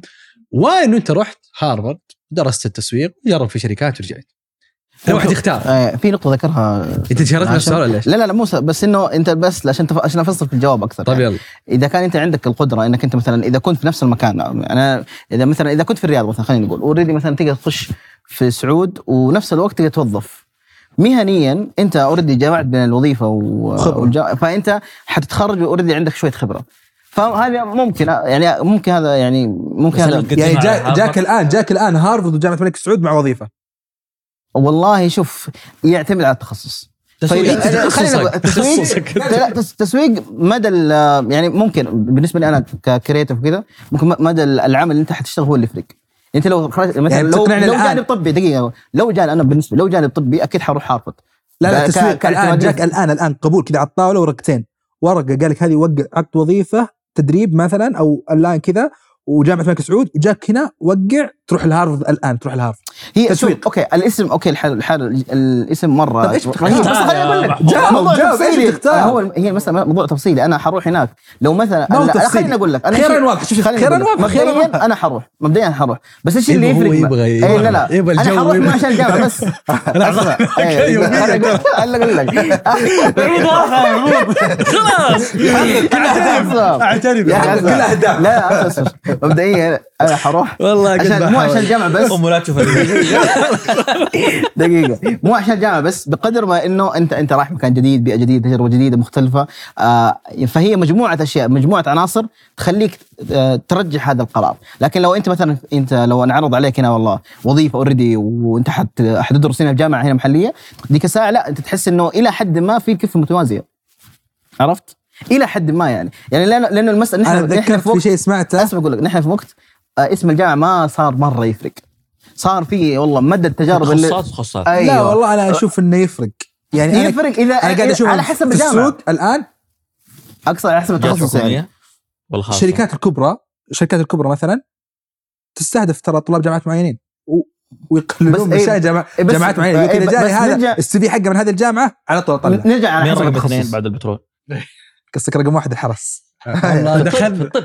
اي الحرس أي. الطب اي حرص ما شاء الله الحين دخلنا كذا عنصرية شوية. ها؟ هذا لا، بس يعني هو الموضوع لا، هذا السؤال جزء كله من- نحن نورطك جزء- من القرار- نكتشف جزء من دوافعك اتخاذ على. جزء من اتخاذ القرار يرجع للتخصص. ها؟ جزء من اتخاذ القرار الشراب الاخضر آه، لا جزء من القرار يرجع. للتخصص. صراحة عرفت؟ تخصص. التخصص هو اللي يحكمك. أنا بالنسبة لي زي ما قلت لك أشوف إن أفضل عشر جامعات هذا أول شيء. اذا إذا ماني ماني بأفضل عشر جامعات يمكن الآن أشوف إن السعودية فيها نمو صاروخي فهي فرصة ذهبية إن الواحد يحاول يقعد يستغل الفرص كلها قبل ما يستقر الوضع يعني ويصير الوضع خلاص نورمال يعني يمكن لو جيتني قبل قبل 2016 اللي هو قبل انطلاق في الرؤية. cost اي عالي اي بالضبط. أيوه. قبل 2016 بعد 2030 بقول لك بطلع برا في كل الأحوال. صح ما بس. الآن في هذه لأن اليوم الشهر بسنة. أيوه أيوه فعلا فعلا. الآن هذه الفترة ما تدري إيش يصير. موجود ولا يصير برا؟ الآن في هذه الفترة السعودية خيار مثالي. أيوه أنا أقول لا تطلع لا في هذه الفترة لا تبعد. السعودية خيار. لا تطلع يعني مو عارف كويس إنه واحد مثلا. في ال- لأن الماجستير حتى يطلع مثلا. لأن حتى الآن في السعودية البكالوريوس هنا الآن أشوفها أنا في أغلب الجهات اللي عندنا الحكومية تبتعثك هي أصلا على حسابها وكل شيء بعد ما يعني بعد ما تتوظف. ف ماجستير ولا إيه، ثلاث ماجستير، بس أقصد علم منطقي. اي فرصة الفرصة هي الآن الفرصة ذهبية لأي أحد أنا دائما أقولها الآن في السعودية يا إما إنك تكون كل شيء الآن لا تبحث عن بعدين. بس الآن في فرص. وهذا والله طموح إنه من جد يصير الفرصه المحلية. قوية. هذا الشيء اللي الحين إحنا في السياحة الفرصه المحلية تنافس لله اي العالمية. والله. فرصه التعليم المحلية تنافس الفرصه العالمية. فهذا شيء مره إنه الناس. يجونا من برا. وزارة التعليم فتحت تنظيم الجامعات الأجنبية في السعودية. أوكي. أنت تبدأ الجامعات الأمريكية مثلا والبريطانية تفتح فروع في السعودية. لأنه أنا حتى كمان كدولة. كلها في الرياض الحين. كلها في الدرعية والقبيه أنا مثلا آه يعني قصدك الآن بيفتحون جامعات عالمية في السعودية. زي الجامعة الأمريكية في دبي أيوه أتوقع. ممكن هارفرد تفتح برا السعودية. واو. بالعكس أنا أنا مصلحتي قسم معين والله قسم هذه معين. خصوصا مثلا الدرعية عندها كلية بتصير كلية الم- ال- الملك سلمان الله يحفظه متخصصة بالفنون والفنون حتى فأنا كيف أجيب الكادر؟ أنا كيف أخلي المجتمع أصلا هو حيوي؟ محتك بدل ما ابحث فالتجربة العالمية في التعليم مع يصير الاحتكاك لأنه سوق المحلي. العمل صار مرتبط. صح. ليش نحن نبتعد كذا أنت؟ تصير عايش في العصر المثالي. يعني قاعد تاخذ أفضل تعليم عالمي وأفضل فرص ابو محلية. أبو عبد الملك أعطانا الحل. إنه خلاص يعني وهذا إن شاء الله يصير مع المستقبل. إن شاء الله إن شاء الله أنت تعيش تجربة أجنبية آه، عالمية. عالمية في مكانك. المحلي في قلب الرياض. يعطيكم العافيه أنا في فقرة كذا overrated ولا underrated بعطيكم بعض العناصر آه، اللي إحنا إحنا تكلمنا عن الثقافة وتكلمنا في حلقة بترولي برضو مع عبد الملك على موضوع القيم. كثير من قراراتنا هذا مبنية على القيم. وعوامل معينة ومعايير في اختيار الأماكن حقها. بس في أشياء بعض الأحيان بشكل عام مبالغ فيها وفي أشياء بالعكس مهمشة. فأنا بعطيكم بعض الأشياء ونشوف هل بشكل عام كمجتمع إحنا بالغنا فيها overrated ولا إحنا همشناها ك underrated تمام؟ خلينا نبدأ مع حاجة. دائما نتكلم على تأثير الوظيفة الأولى إنه وظيفتك الأولى إذا اخترت وظيفة غلط فراحت عليك. وأهم وظيفة وأهم قرار إنه بعد التخرج فين تشتغل. هل حساسيه الوظيفة الأولى وقديش هي مهمة؟ هل هي overrated ولا underrated overrated بالنسبة لي overrated over rated ليش؟ لأنه في الأخير الوظيفه الأولى هي هي وظيفة في الأخير يعني هي تعاقد مهني. لو تلاحظ إنه ال... لما تخش الوظيفة الأولى عندك ثلاث شهور تجربة والعقد مدته سنة. فكل الفرص أنت عندك checkpoints معينة تقدر تطلع منها. فمو معناته أول وظيفة إنه انتهت الدنيا وبدت أنا أشوف إنه هي جزء من الاستكشاف. زي الوظيفة الأولى زي إيش؟ زي الحب الأول إنما الحب الحبيب. بالغ كلام فاضي. أيوه. لا لا والله كلام فاضي والله. أيوه عادي. إيش المشكلة؟ لأنه هل تقدر تحتضن الوظيفة الأولى؟ لا لا هي المشكلة. إنه بعض الأحيان زي الحب يعني أنت تقيس المشاعر اللي خطها في أول تجربة بالتجربة الثانية فتصير زي كأنها بنش مارك لا غلط يعني حياه الوظيفة الأولى ممكن أنت بعض الأحيان فرصتك في الوظيفة الأولى ما قد قد تكون مو, مو أفضل حاجة ممكن ت- تبغى أي حاجة عرفت لكن الموضوع يفرق مع الوظيفة الثانية والثالثة والرابعة وهكذا يعني فما هي مسألة أول والله. شوف أنا أنا- شفت إيه،. في كلمة قالها قال في الوظيفة الأولى ما يفرق معك أي حاجة يعني تجرب اي أي, أي شيء. حاجة يس أنا عندي وجهة نظر مختلفة كنت دائما أقولها للناس اللي حولي إذا أنت تبغى تصير آه طبيب لازم تدخل في مسار الأطباء. وإذا تبغى تصير مدير مطعم تبدأ كاشير وإذا تبغى تصير مدير IT تبدأ ك IT فإنك تروح تنقي أي شيء ممكن تتورط وتحط نفسك في مسار ما يوصلك لشيء أنا يا أخي بس لا. الأولى ترى زي زي direction أي أعتقد لا هي إيش المشكلة؟ بوصلة. آه، أنا أقول لك إيش المشكلة؟ الوظيفه الأولى تأثر على الوظيفه الثانية الوظيفه والراتب الأولى. الأول يأثر على الراتب الثاني إيه. آه، أو أول شيء نحن ما عندنا حرية الاختيار ترى مو دائما الواحد عنده حرية الاختيار في أو رفاهية الاختيار في إنه يتوظف في الشيء اللي هو يبغاه أو في على حسب التخصص حقه فأنت في البداية مثلا يا أخي أنت ممكن واحد يبدأ حياته المهنيه من الثانوية ترى فأنت تبدأ تخش من الكاشير وحبه حبه تطور وهكذا تتطور يعني هي ما هي المسألة انه لازم أنا أجد الوظيفة اللي تناسبني أنا أشوف 100%. الوظيفة الأولى تحدد مصيرك المهني لا لا والله. تماما. بس يمكن بس حاجة واحدة ان الشخص ما يتأخر في التوظيف عشان يختار وظيفة مروقة بس واقعا كيف؟ الوظيفة الأولى يعني أنا اليوم أتكلم على أحد الأشياء اللي فرقت أنا مثلا هندسه صناعيه وكثير من الشباب راحوا manufacturing وراح يشتغل quality controlling في سابق أنا جيت أشتغل في شركة آه، في آه، استراتيجي مع أبو عبد الملك بس انها قريبه من منطقة ال communication. اليوم أنا ال career حقي كله رايح لل communication وال marketing والهذا. بجيك على أتوقع الوظيفة الأولى لها تأثير كبير بجيك على هي لها تأثير بس ما هي كل شيء. علاقة. لا لا خليني اجيك خليني أجيك شيء. برضه أنا أختي أنا توي خريج فقاعد أعطيها نصائح دائما مسكينة هي دائما أعطيها نصائح إن شاء الله. مع خبير. اي خليني اجيك شيء. كانت تكلمني كل عن يوم عن موضوع الوظيفة الأولى. اي موضوع الوظيفة الأولى والراتب. وتقول عن واحدة من زميلاتها كذلك. أنت ممكن تاخذ راتب عالي في وظيفة أولى بس ما يوصلك المسار يعطيك راتب عالي بعد عشر سنوات. ممكن تاخذ راتب بسيط في وظيفة أولى يوصلك المسار كبير مرة في المستقبل. يعني في وحدة آه، ما أبغى أعطي مثال بالضبط بس بعطيك مثال مرة بسيط يعني. أخذت راتب مثلا 10000 في وظيفة آه، كاشير في محل. وواحده أخذت راتب 5000 مديرة مشروع. كمساعد أو ك- كمساعد consultant في communication تمام؟ اللي اشتغل اللي أخذت راتب double هذه بعد عشر سنوات كم تحس... كم سقف الراتب حقها اللي بتوصله؟ ممكن توصل 30000 إنها صارت supervisor أو مدير للمحل اللي هي فيه. بس اللي أخذت consultant براتب 5000 بعد عشر سنوات ترى ممكن تاخذ 100000 راتب. فلا تخلي ال- الراتب آه، هو اللي إيه، يقودك إيه، بس متى هذا الكلام اسمع محفوظ ها؟ عشان نفصل النقاش آه، حلو عطار أنت متحمس على دخلت. اليوم. لا لا لا شوف أنا أشوف أول خمس سنوات هي المحدد الرئيسي أول خمس سنوات. شوف أنت اشتغلت معنا كم ثلاثة شهور؟ بعدين ريحت انه كم موظف سيء ها؟ اي كم موظف- قاعد يلعب يروح من شركة يا لشركه جالس يلعب هو حاط عذر بس وظيفة الاولى جالس يلعب. لا فبالنسبه بس هي سهلت لي وظيفه ثانية ترى. وصل لك وظيفة ثانية؟ أنا توظفت الوظيفة الثانية في في مكان في نفس المبنى حقكم. بس اللي شكل لك. لا لا يعني sister company طبيعي طبيعي. وبعد كذا شركة وأنا بدأت كبيري business development الآن وظيفتي بعد سنة business development بس المحصلة بس قاعد تكبر في ال... yes شوف أنت جالس تتحرك. شوف الوظيفة الأولى هي وظيفة test للسوق. يا سلام. حلو. هي نفسها تحدد مصيرك المهني لا خطأ. ترى لأن بإمكانك تختار وظيفتك الأولى بسهولة. لو ما عجبتك. المحصلة حقت الخمس سنوات هي اللي من جد صعب تغييرها. صح. محصلة الخمس سنوات النهائية تنقلاتك بالخمس سنوات هذه. هل بديت هنا ورحت هنا ورحت هنا؟ إيش المجموع؟ ال sum. ما تعطيك هوية. هي تعطيك هوية. والمجتمع في الغالب متقبل متخرج من 22 إلى 27 28 متقبل إنك تغير. 30 يو كانت تشينج خلاص. بعد ال 30 تقول أنا استقرار أيوه بعد 30 تقول أنا غيرت يقول أنت أنا صعب فأول خمس سنوات خذ راحتك اول خمس سنوات.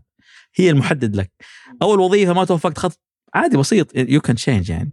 واتفق معاك إنه بداية النقطة بالخمس سنوات هذه تفرق من نقطة بس خمس سنوات أشوف هي بس شوف لو أنت هي مرتب بالوقت مش مش لو الوظيفة انت الأولى لو أنت. مرتب في الخمس سنوات هذه. قاعد تمشي في career معين أو في مجال معين غير إن في الخمس سنوات هذه جربت الله ينور عليك. سبع متفقين أشياء. متفقين. البناء هل هو تصاعدي ولا هو بالضبط كذا سكات بس أول خمس سنوات بس ما وظيفة ترى في ناس جربوا ما بنا. يتوفقوا ما صعب يقفل. الاختيار زي ما ما حصل. إيه، وجزء منه إنه أنت عارف إيش المسار اللي حتمشي عليه. لأنه قد يكون واحد طالب أنا على موضوع بس ما هو عارف إيش المسار المهني اللي حيمشي. إدارة بس في أي نقطة من الإدارة. بس أنت قاعد تستل في مجال الإدارة. ما رحت فندقة ولا رحت طب مثلا أو صحة أو رحت مطاعم. في ناس يقولك أنا ببدأ بداية مطاعم خلاص. تلقاه خلاص بنى career path في المطاعم مثلا. كثير من ال copywriters يكون مثلا اشتغل سنتين مهندس بعدين ثلاث سنتين copywriter متقبل لما يجينا. سنتين مهندس وبيجي copy إيه، writer متقبل. بس خمس سنوات يجيني المفروض يبغى copywriter أقول له صعب. أنا محفوظ. بجي تقول على موضوع رفاهية الاختيار أنا دائما أقولها يمكن صح ما تلقى رفاهية الاختيار بس تجي هنا ذكائك في الاختيار. صح. حتى لو عندك ثلاث خيارات إيش الخيار؟ وأجين أرجع الموضوع الفلوس. دائما الجهات بتخاف منك لما تيجي تبي تتوظف تبغى فلوس تتدرب. في كثير يجون يقول لك أنا بس أبغى أجرب معك. هنا رفاهيه الاختيار فانت تصير إيه، صار عندك 30 40 فانت إيه، تخدع تخدع الجهة. إذا تبغى تدخل صح. إذا تبغى تدخل شيء معين وعارف إن الدخول فيه صعب تعال عندي قول أنا أبغى اتدرب نزل معك. ال risk. عشان زوده أيوه بالضبط. نزل ال risk حقك. قول أنا أبغى اجرب معكم أنا. حسيت الكلمة هذه فايزه دحين جالسين نكسر لا لا, بالعكس. لا هي مثلا مثلا. نحن نثر المح... نثر النقاش مش بالعكس مش مين يغلب مين لا لا لا لا بالعكس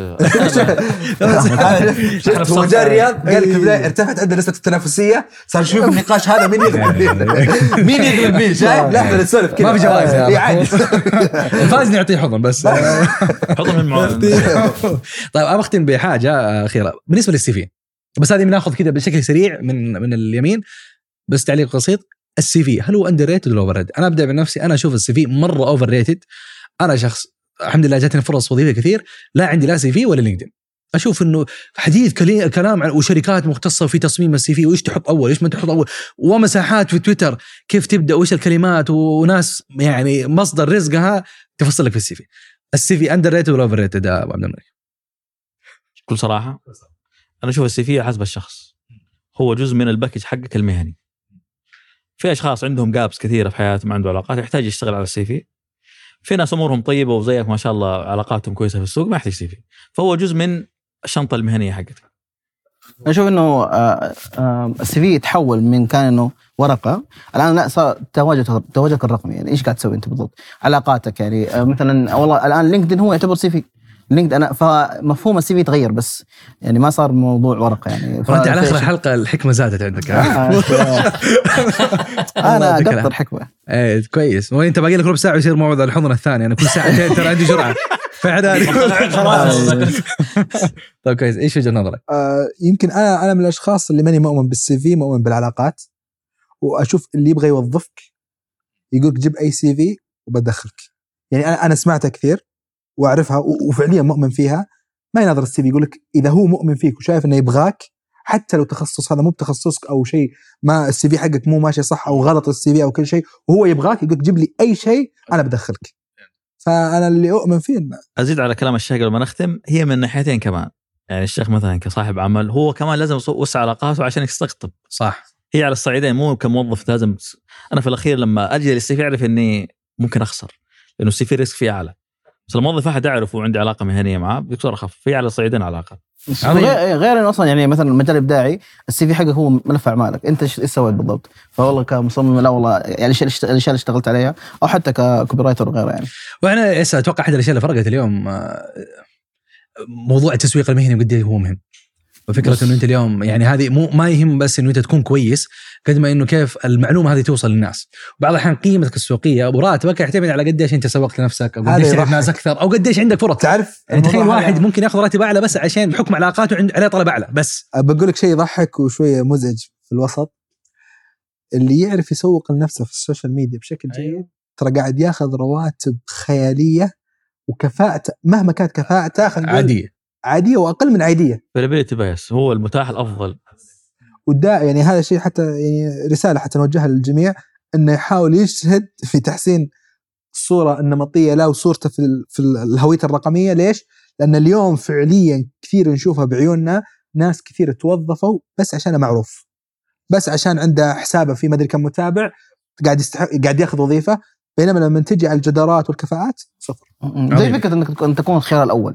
مو بالضرورة إنك أفضل أفضل واحد بس إن أنت مثلا المتاح أي زي هو الواحد كيف يبدأ فيها؟ في في دائرتك. يعني حاول تكون في دائرتك إنه أنت آه يعني مختص في الشيء هذا مثلا. فواحد من أصحابك إذا والله يبغى واحد مثلا مسوق يبغى كاتب محتوى؟ أي كاتب محتوى على طول والله يتذكر محفوظ. مثلا أو إذا. واحد يبغى محل شاورما في الرياض أي أول اسم. الأثر واضح يعني. واضح. يس. الله يعطيكم العافيه آخر سؤال. هل مع أو ضد؟ إنه بودكاست بترولي هو أفضل بودكاست مهني في الوطن العربي؟ أنا مع إنه عطار هو أفضل محاور الله. بودكاست الله الله الله كم دفعت كم صح. عشينا اليوم اوه أنا صراحة قريت دراسة تقول